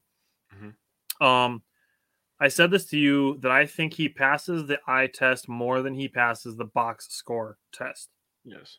Um, Scary Alvarez in his his long threaded tweets, which you definitely should check out if you haven't seen it on Twitter, is you know he struggles with with ranked opponents. It's just a fact. But a few things during this game that he did that, like Jake said, the mental toughness is, is really something that's worth bringing up. But he also made a really good throw, a really good third down throw to Skyler Bell. He got hit as he threw to Skyler Bell, and they converted on a third down for a first down. Mm-hmm. Um, that and then the pass that he made to Skyler Bell right before halftime. That's that was a dime of a throw. It yeah. went right through Skyler Bell's hands, and you know that's that on its own. He catches that. That's a well, like a forty yard touchdown, thirty five yard touchdown. Mm-hmm. And you know we're talking about two touchdowns and a rushing touchdown. We're talking about Graham Mertz having three touchdowns in this game. And then that flip that also to the miscommunication with Dike. That was it's an unfortunate thing. So like I would put a little bit of blame on both of them, um, just to the point of not having the the communication to know who's going which direction, whether he's going to be breaking out towards the sideline or in towards the yeah. middle of the field. Graham Mertz thought he was breaking in. If Chimere Dike breaks in, say that pass gets completed. Say that pass gets incompleted and he doesn't throw the interception that play alone, by flipping just that play, the Badgers would have won the turnover battle. Yeah, and that was key on the road. The Badgers now, were still even in the turnover battle despite that. Remember, I said this yesterday.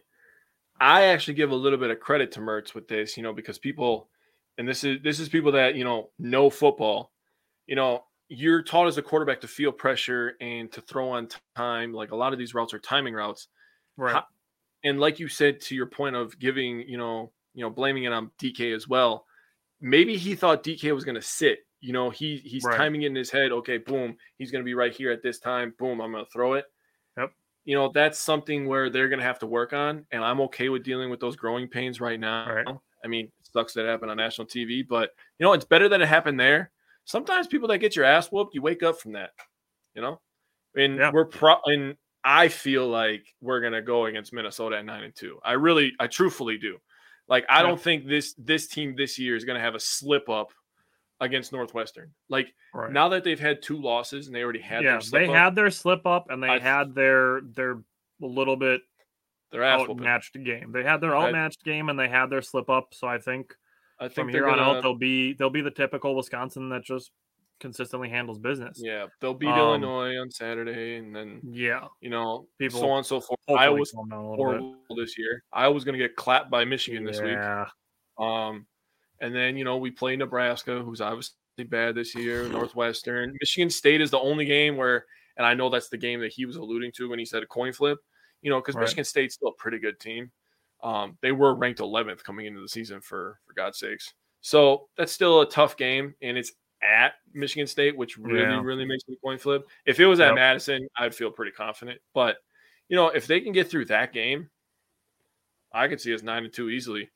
And who knows? Um, I haven't looked at Minnesota's schedule that closely, but if they're undefeated, that could be a big boy game. True. Um, what's up, Tyler? If you if you didn't watch like the last chunk of the show, we had Scary Alvarez. I don't know if you're really active on Twitter or not, Tyler, but he's he was fun to have on. Um, before I give my underrated performer, I do want to give credit to Ohio State. Um, I think arguably the biggest credit out of anybody who played well in this game. I think the Ohio State offensive line gets lost in the transition to this. Ohio State's offensive line played very well. So I do want to give credit to that. You know, Nick Herbig couldn't get in the backfield. Um, Keanu Benton couldn't really get in the backfield. They picked up all the stunts. It, it seemed like Ohio State's offensive line really controlled the trenches. So I do want to give credit where it's due, um, just because that's that's what we do on the show. We give credit. We don't just say you know everything that we did sucked and that was it. Um, it's you know you know it's it's credit where it's due is, is what I'm doing. Um, but that being said, my underrated performer, I went with Isaac Guerendo. Um, he had a reception for 19 yards, and he had three receptions actually, or three returns, I should say, three kick returns for 82 yards. So yeah. you know, some pretty decent work in the return game. I mean, obviously, you know, in a game like this where there's not a ton of really exciting things to bring up, I do think Isaac Guerendo did pretty well. Yeah, I went with Skyler Bell.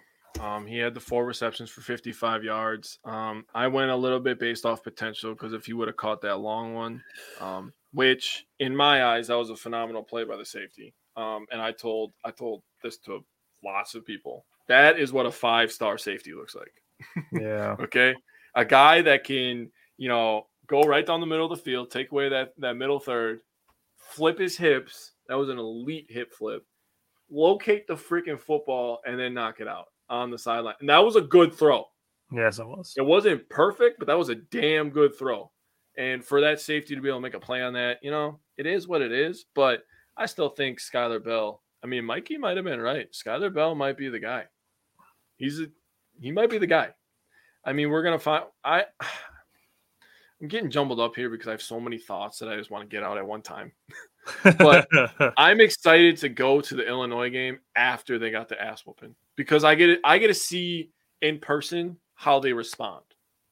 This this is where you find the men from the boys. so let's talk about it. Let's talk about Illinois. Let's talk about the Badgers' offense against Illinois' defense. Illinois' defense is fucking fool's gold, and I don't give a shit when anybody tells me Yeah, I agree. Wyoming, Virginia, and Chattanooga is the reason that it looks good on paper. Even okay? Indiana, like Indiana, is not a. They're not In- beating yeah. the door down on They football, college football greatness. and they lost that quarterback that was good for them last year. So losing to Indiana, I mean, that kind of tells me everything. Um, the Badgers still average 34.8 points per game, uh, 433 yards, 221 pass yards, 211 rush yards, and they still convert 46% of their third downs, which is good for Yep. 35th in the country. Um, Yep. Illinois defense looks phenomenal on paper. I will not lie to you.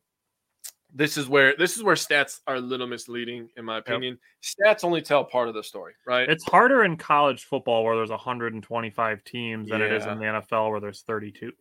Yeah, and I think it's easier access to watch the NFL. Where college, like fucking, where the hell was I supposed to watch Illinois versus Chattanooga? And no, I do not want to watch it. I'm just saying as to make a point. yeah. Um, so they're giving up eight points per game.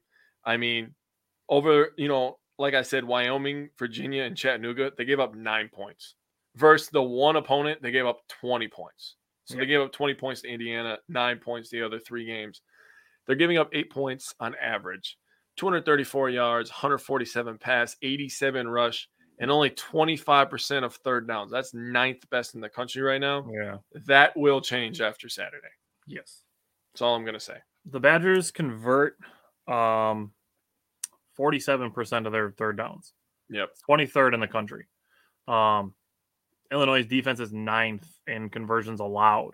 Yep. So, you know, Illinois doesn't have a great pass rush. They're 73rd in the country in sacks, but they do have the lowest completion percentage allowed. Again, you're, you know, the teams you play against will, will change that. So they allow a 42.6 completion percentage. Graham Mertz is at 63. Mm. So I think that's going to skew in the Badgers' favor.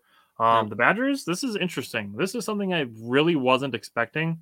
The Badgers are actually 16th in yards per pass Yeah. at 9.3. So Graham Mertz is actually doing pretty good job of passing the ball downfield.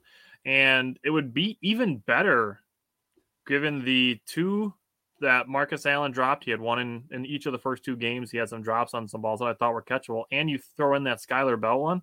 Um, and not only that, there was a play earlier in that Ohio State game where uh, Graham Mertz just had too much pressure in his face and he had to unload a deep ball. I think it was Keontez Lewis who had a step on two Ohio State defenders and it just ended up being overthrown. Yep. Like he was behind the defense. So, like, you know, the Badgers aren't doing a ton of intermediate passing. Like that was kind of Clay Cundiff's thing, and you know, he's probably done for the year. But Yeah. you know, the Badgers, they have a little bit of a sneaky downfield attack. You're used to ground and pound, but yeah, we we've been throwing a lot of deep shots so far. Yeah.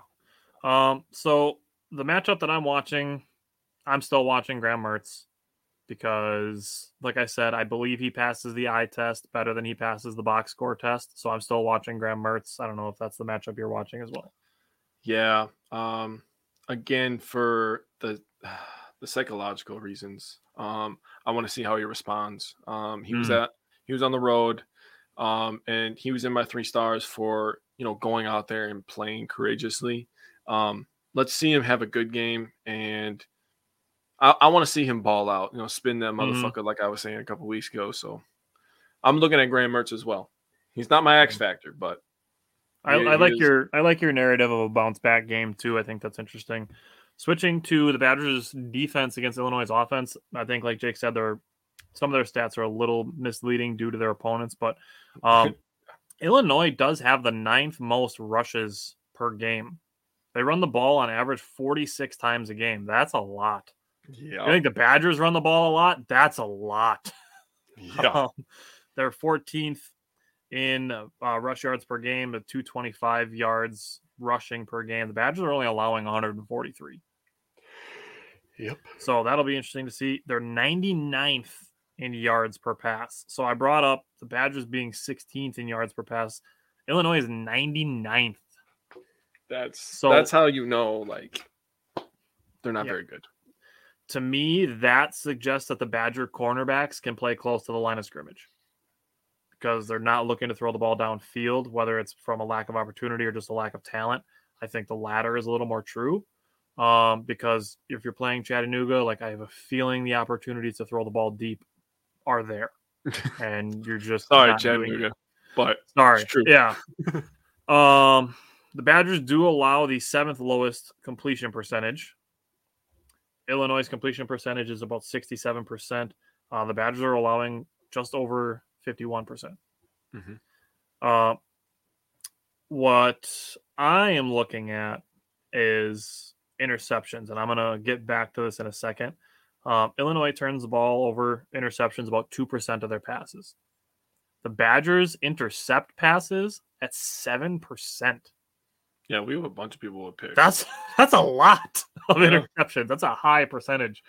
But uh, I'll let you talk about the Badgers off or the Badgers defense against uh, Illinois' offense, and then give me your matchup.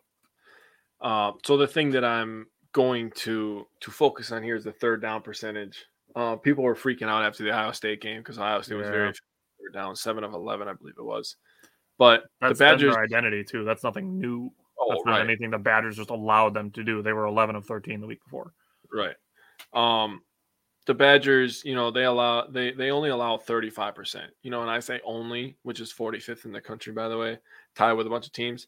Last year, you know, everybody thought that defense was so great, and it was. You know, we had a lot of, you know, and to Alvarez's point, he talked about, you know, experienced players. We have a lot of experienced players. So last year we were fifth in third down percentage at the end of the season, and we only gave up 29%. So, you know, Hmm. just hold your horses a little bit.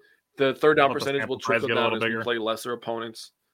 Yeah. Yeah. Um, so that's that's the thing that I wanted to point Hmm. out. And my matchup I'm watching is Chase Brown. That's their running back. Um, you stole a little bit of my thunder, but I'm glad that you brought it up. I'm glad I wasn't the only one thinking about it. All their rushing and what they do. And Bielema is kind of that guy. He runs the ball a lot. Um, he's very. Wisconsin esque in that way. Um, first, the Wisconsin inside linebackers, because to me, they both had piss poor games. Um, they weren't getting Yeah. deep enough in their pass sets. Uh, when they were flowing to the line, they weren't watching the ball. I mean, that freaking play fake where the tight end went wide open, I was just like, "Are you fucking?" That dude's going to be in the NFL. Like I'm watching Yeah. him, and like you know, we're we're past the results of you know the Badgers coming back to win. So I you know I start watching for more you know intangible things, and it's like I kind of want that dude in the Packers. I'm not gonna lie. dude? He's athletic as hell. Um, like last year, seeing Jeremy Ruckert coming out of Ohio State, it's like I don't want to touch that guy with a ten foot pole. Seeing Stover, like he looked, he looked real good. Bro, Um, he's a converted linebacker. That's crazy. But you know, Jordan Turner, and I'm not even gonna try to say the other guy's name. that's and Njongmeta. And Meta. I have it written down. I'm still not gonna try it. It looks like puke on my paper, but uh it they gotta play better. You know, That's, point blank period. They they gotta play better. I put in Njongmeta because he did so well tackling against New Mexico State, and I'm hyping him up. And you know he's he's the Badgers' leading tackler. He's got 20 tackles through three games, and then against Ohio State, it seemed like he just kind of forgot how to tackle. Um, he still was the leading tackler, but yeah, they he were all could have down had more. He could have had more. There were some broken tackles, especially in that first drive, where it's just like, okay, yep, they just march right down. Yeah. Um, and some, so I'm looking to see, I'm watching in Njongmeta to see if he can kind of correct that. So, um, that said, who is your X factor? So my X factor is Braylon Allen. Um, and I kind of alluded to this before, but I'm I just waiting for him to have a Braylon Allen game. You know, a game where you just like. I remember watching that game because Braylon Allen fucking owned. Like he he he. You want him to have a, children. you want him to have a traditional Wisconsin running back game where he has like I think we need 225 it. yards and four touchdowns kind of thing. not- I think I think we need it. Like honestly, like I think the fan base needs it. I think the team needs it to, for for some energy. Like yeah. it just feels like a necessity at this point, not even just a want for my own, you know, selfish needs. It Yeah. feels like a necessity. So I'm really looking for Braylon Allen to dominate a, a lesser opponent in Illinois. I went with John Torchio. Actually, Mhm. um, I I mentioned those interception rates for a reason. The Badgers are they're intercepting the ball seven percent of passes. That's a lot. Yeah. there's- um, so I feel like John Torchio can swing momentum at any time. Mhm. Um, obviously he did in week one when he had the hundred yard pick six, and I just gonna pat myself on the back for calling it that John Torchio would would have CJ Stroud's first interception, and he did. Um, so I went with John Torchio. I feel like he can swing that momentum, and I just want to see if the Badgers can keep up a stupid high interception percentage. that's that's very fair. I mean, I- I would love to watch a hundred yard pick six. Won't lie to you. Yeah, yeah, I'm totally there for that. Um, give me give me your key to victory for this one. Run the ball, stop the run. They're gonna they're gonna want to run the damn ball. Um, I'm not counting those other games. I know they played them. I don't give a shit. So I looked at Chase Brown's um, stats versus Indiana because that's the one viable opponent he had. He had 36 carries for 199 yards, 32 receiving yards, and a touchdown. Yeah, dude. Shit. Stop the run. Do not let the hold them to short gains. Um, and then let's get Braylon Allen cooking, get him some confidence again, and then we'll be good to go. Look at Henry's going to try to get Mike Vrabel fired so that he can have Bret Bielema as his coach. You're right. Just hand the ball to me 40 times. 36 carries. And oh he- my god, that's insane. he had four catches too, so he touched the ball 40 fucking times. 40 touches. Holy hell. Yeah. All right. I went I'm gonna- with I'm gonna set the tone early. I went with set, Set the, the tone tone. early. Let Illinois and Bret Bielema know who's in charge early. Uh, basically, due to Illinois, what Ill- what Ohio State did to Wisconsin is, is how I feel about it. So, um, just setting the tone early, letting them know that hey, you know, last week we were a little outmatched, and we're back to show you that we're not just a pushover team that got beat by a by a number three team in the country. So that said, we're gonna two score predictions, one from the head, one from the heart. So give me your score prediction from the head, your more analytical position on your score prediction. So my prediction from the head is 21 to 10. 21-10. It's kind of low scoring, honestly. I Yeah. went I went with a similar margin of victory, but for the head, I went 31-17. Ooh, okay. So give me your prediction from the heart. You're gonna love this. My prediction from the heart is 31-17. Oh, look at us. I knew you were gonna love it. My prediction from the heart is very much similar to the New Mexico State game. My prediction from the heart is 56 21. Holy fuck. I'm Wow. buying the as as far as my heart is concerned, I'm buying the revenge game. I like what I've seen from Graham Mertz. I know so many people like he's not it. He wouldn't be a division 3 high school quarterback and it's like, really? Like you got to know you're saying dumb shit at that point, right? Like you got to know that you're saying super dumb shit, right? I mean, they are. They don't know that, which is why they're saying it. But Oh, that's just Be- like- because ah, this is why I hate trolls. Because there's actually dumb people that say stupid shit, and they don't they don't know that they're that stupid because people just be like, oh, you're It's like trolling. just two weeks ago, we played New Mexico State. They have two really bad quarterbacks. Yeah, I bet they would love to have Graham Mertz. yeah, they would. New Mexico State would love to have Graham Mertz in their program. So in Um, That's that's true.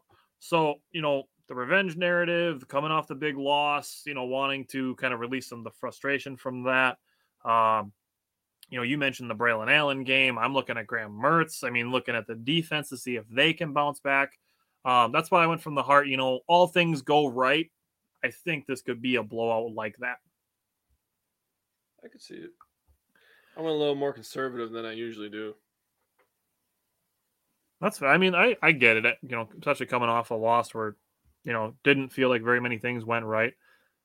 We're still going to come in guess what? We're still going to find positive takeaways. We found a way to put fucking Graham Mertz in our three stars after people were saying that he ain't it and he's a D3 high school quarterback. And we still kinda found ways to put him into our three stars. And we didn't put, we didn't talk about that before the show. No.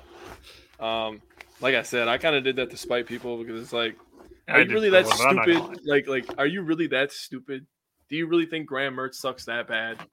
Like, come on, Listen, people all right so here's the thing and i knew i knew we were going to go to this before the show i talked to you about it yesterday already and here's the thing you know we like to say that optimism is free i said it to ben brust when he tweeted that he wasn't excited for the badger game that graham mertz was going to throw two touchdowns and then he threw his interception or throw two interceptions and then he throws the first one and he tweets out one like really you're really counting to be correct on your negative prediction.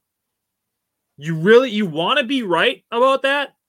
You want to be right about the Brewers missing the playoffs so you can be like, "Oh, I called it." You want that? You want that feeling. You're telling me that you want to feel right about predicting something negative about your team. Sign me up for the Brewers still have a chance way before you will ever find me saying, I hope the Brewers miss the playoffs because I said they would. Fuck that.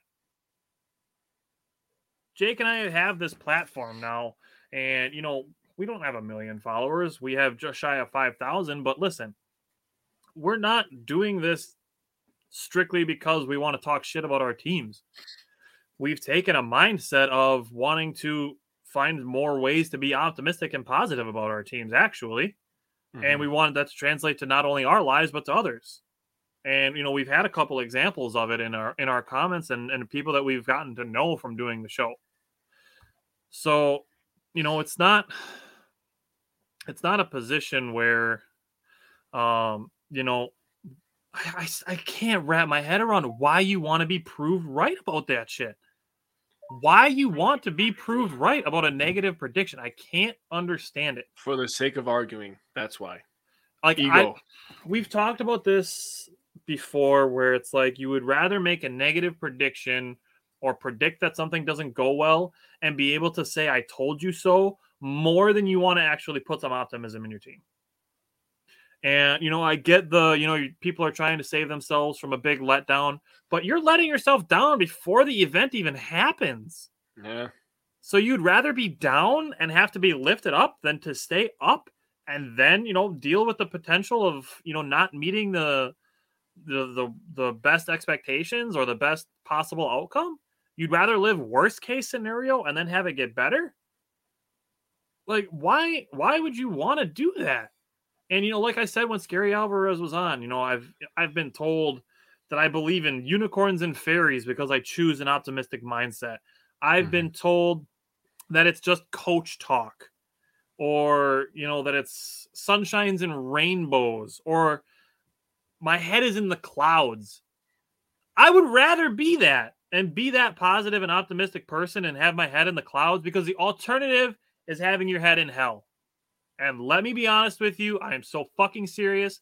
I have been there so many fucking times that I will not go back to having my head in hell. I've I've chosen to change it and I'm not going back to it. So if that's the only way you see it is being optimistic means you have your head in the clouds, then I guess that's where I'm at. Yeah. I hear you there, buddy. I hear you there. I'm, I do not even have anything to add. That was beautifully said. I, I I had a rant ready to go. Like I I get that the the the uh the amount of people that have responded negatively when I tell them, you know, you can be optimistic, it's okay.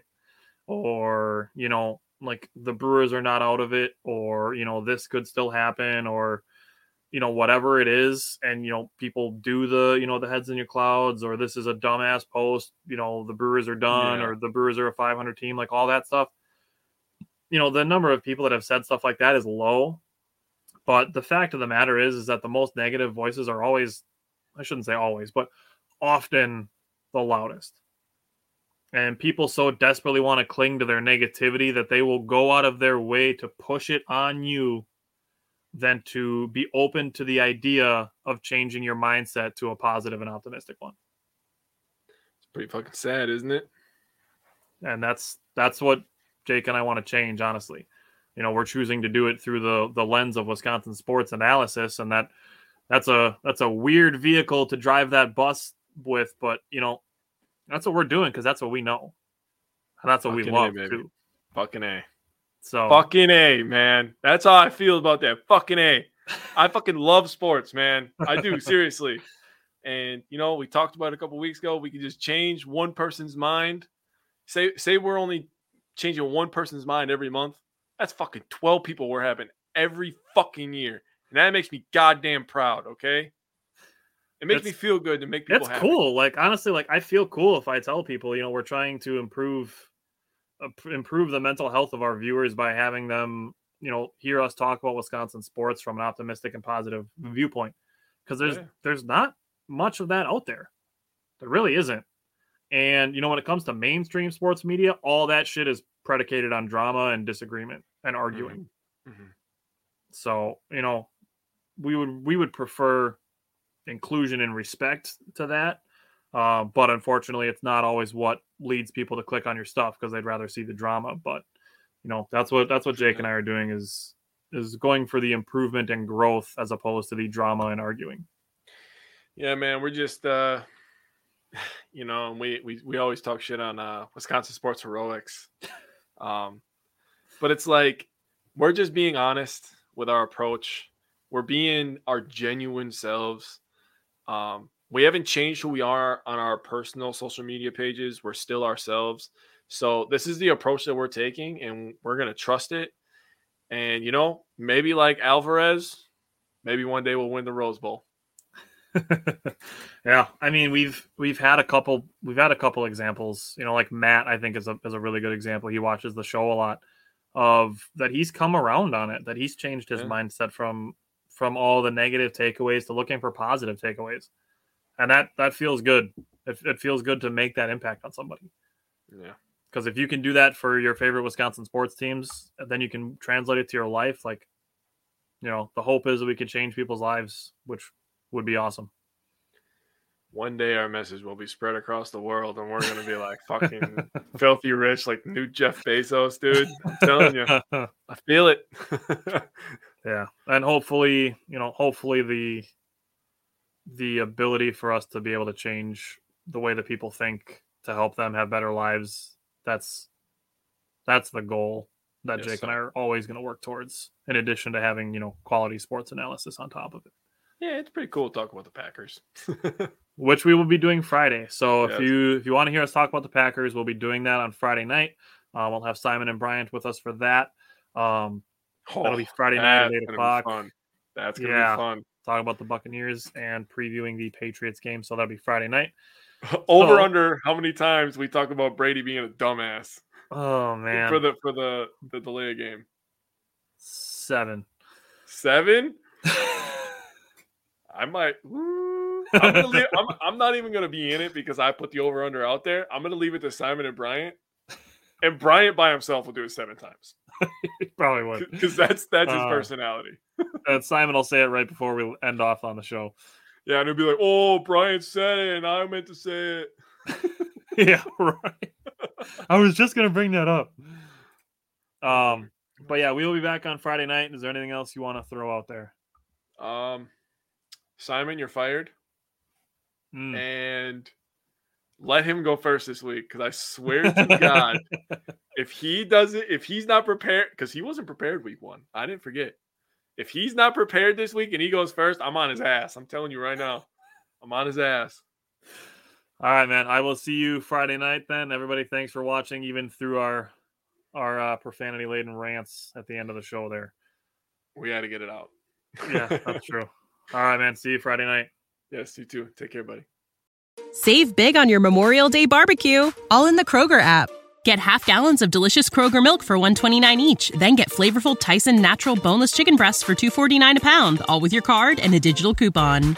Shop these deals at your local Kroger today or tap the screen now to download the Kroger app to save big today.